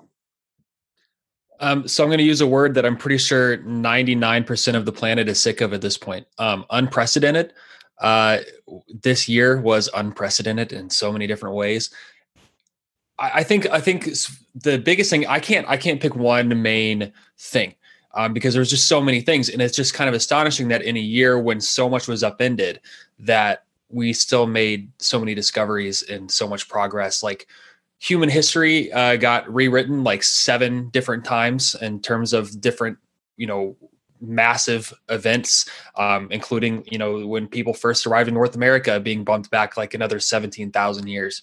Um, you know, th- th- some of the discoveries we made in space, uh, landing on an asteroid, uh, discovering types of black holes we thought were completely impossible.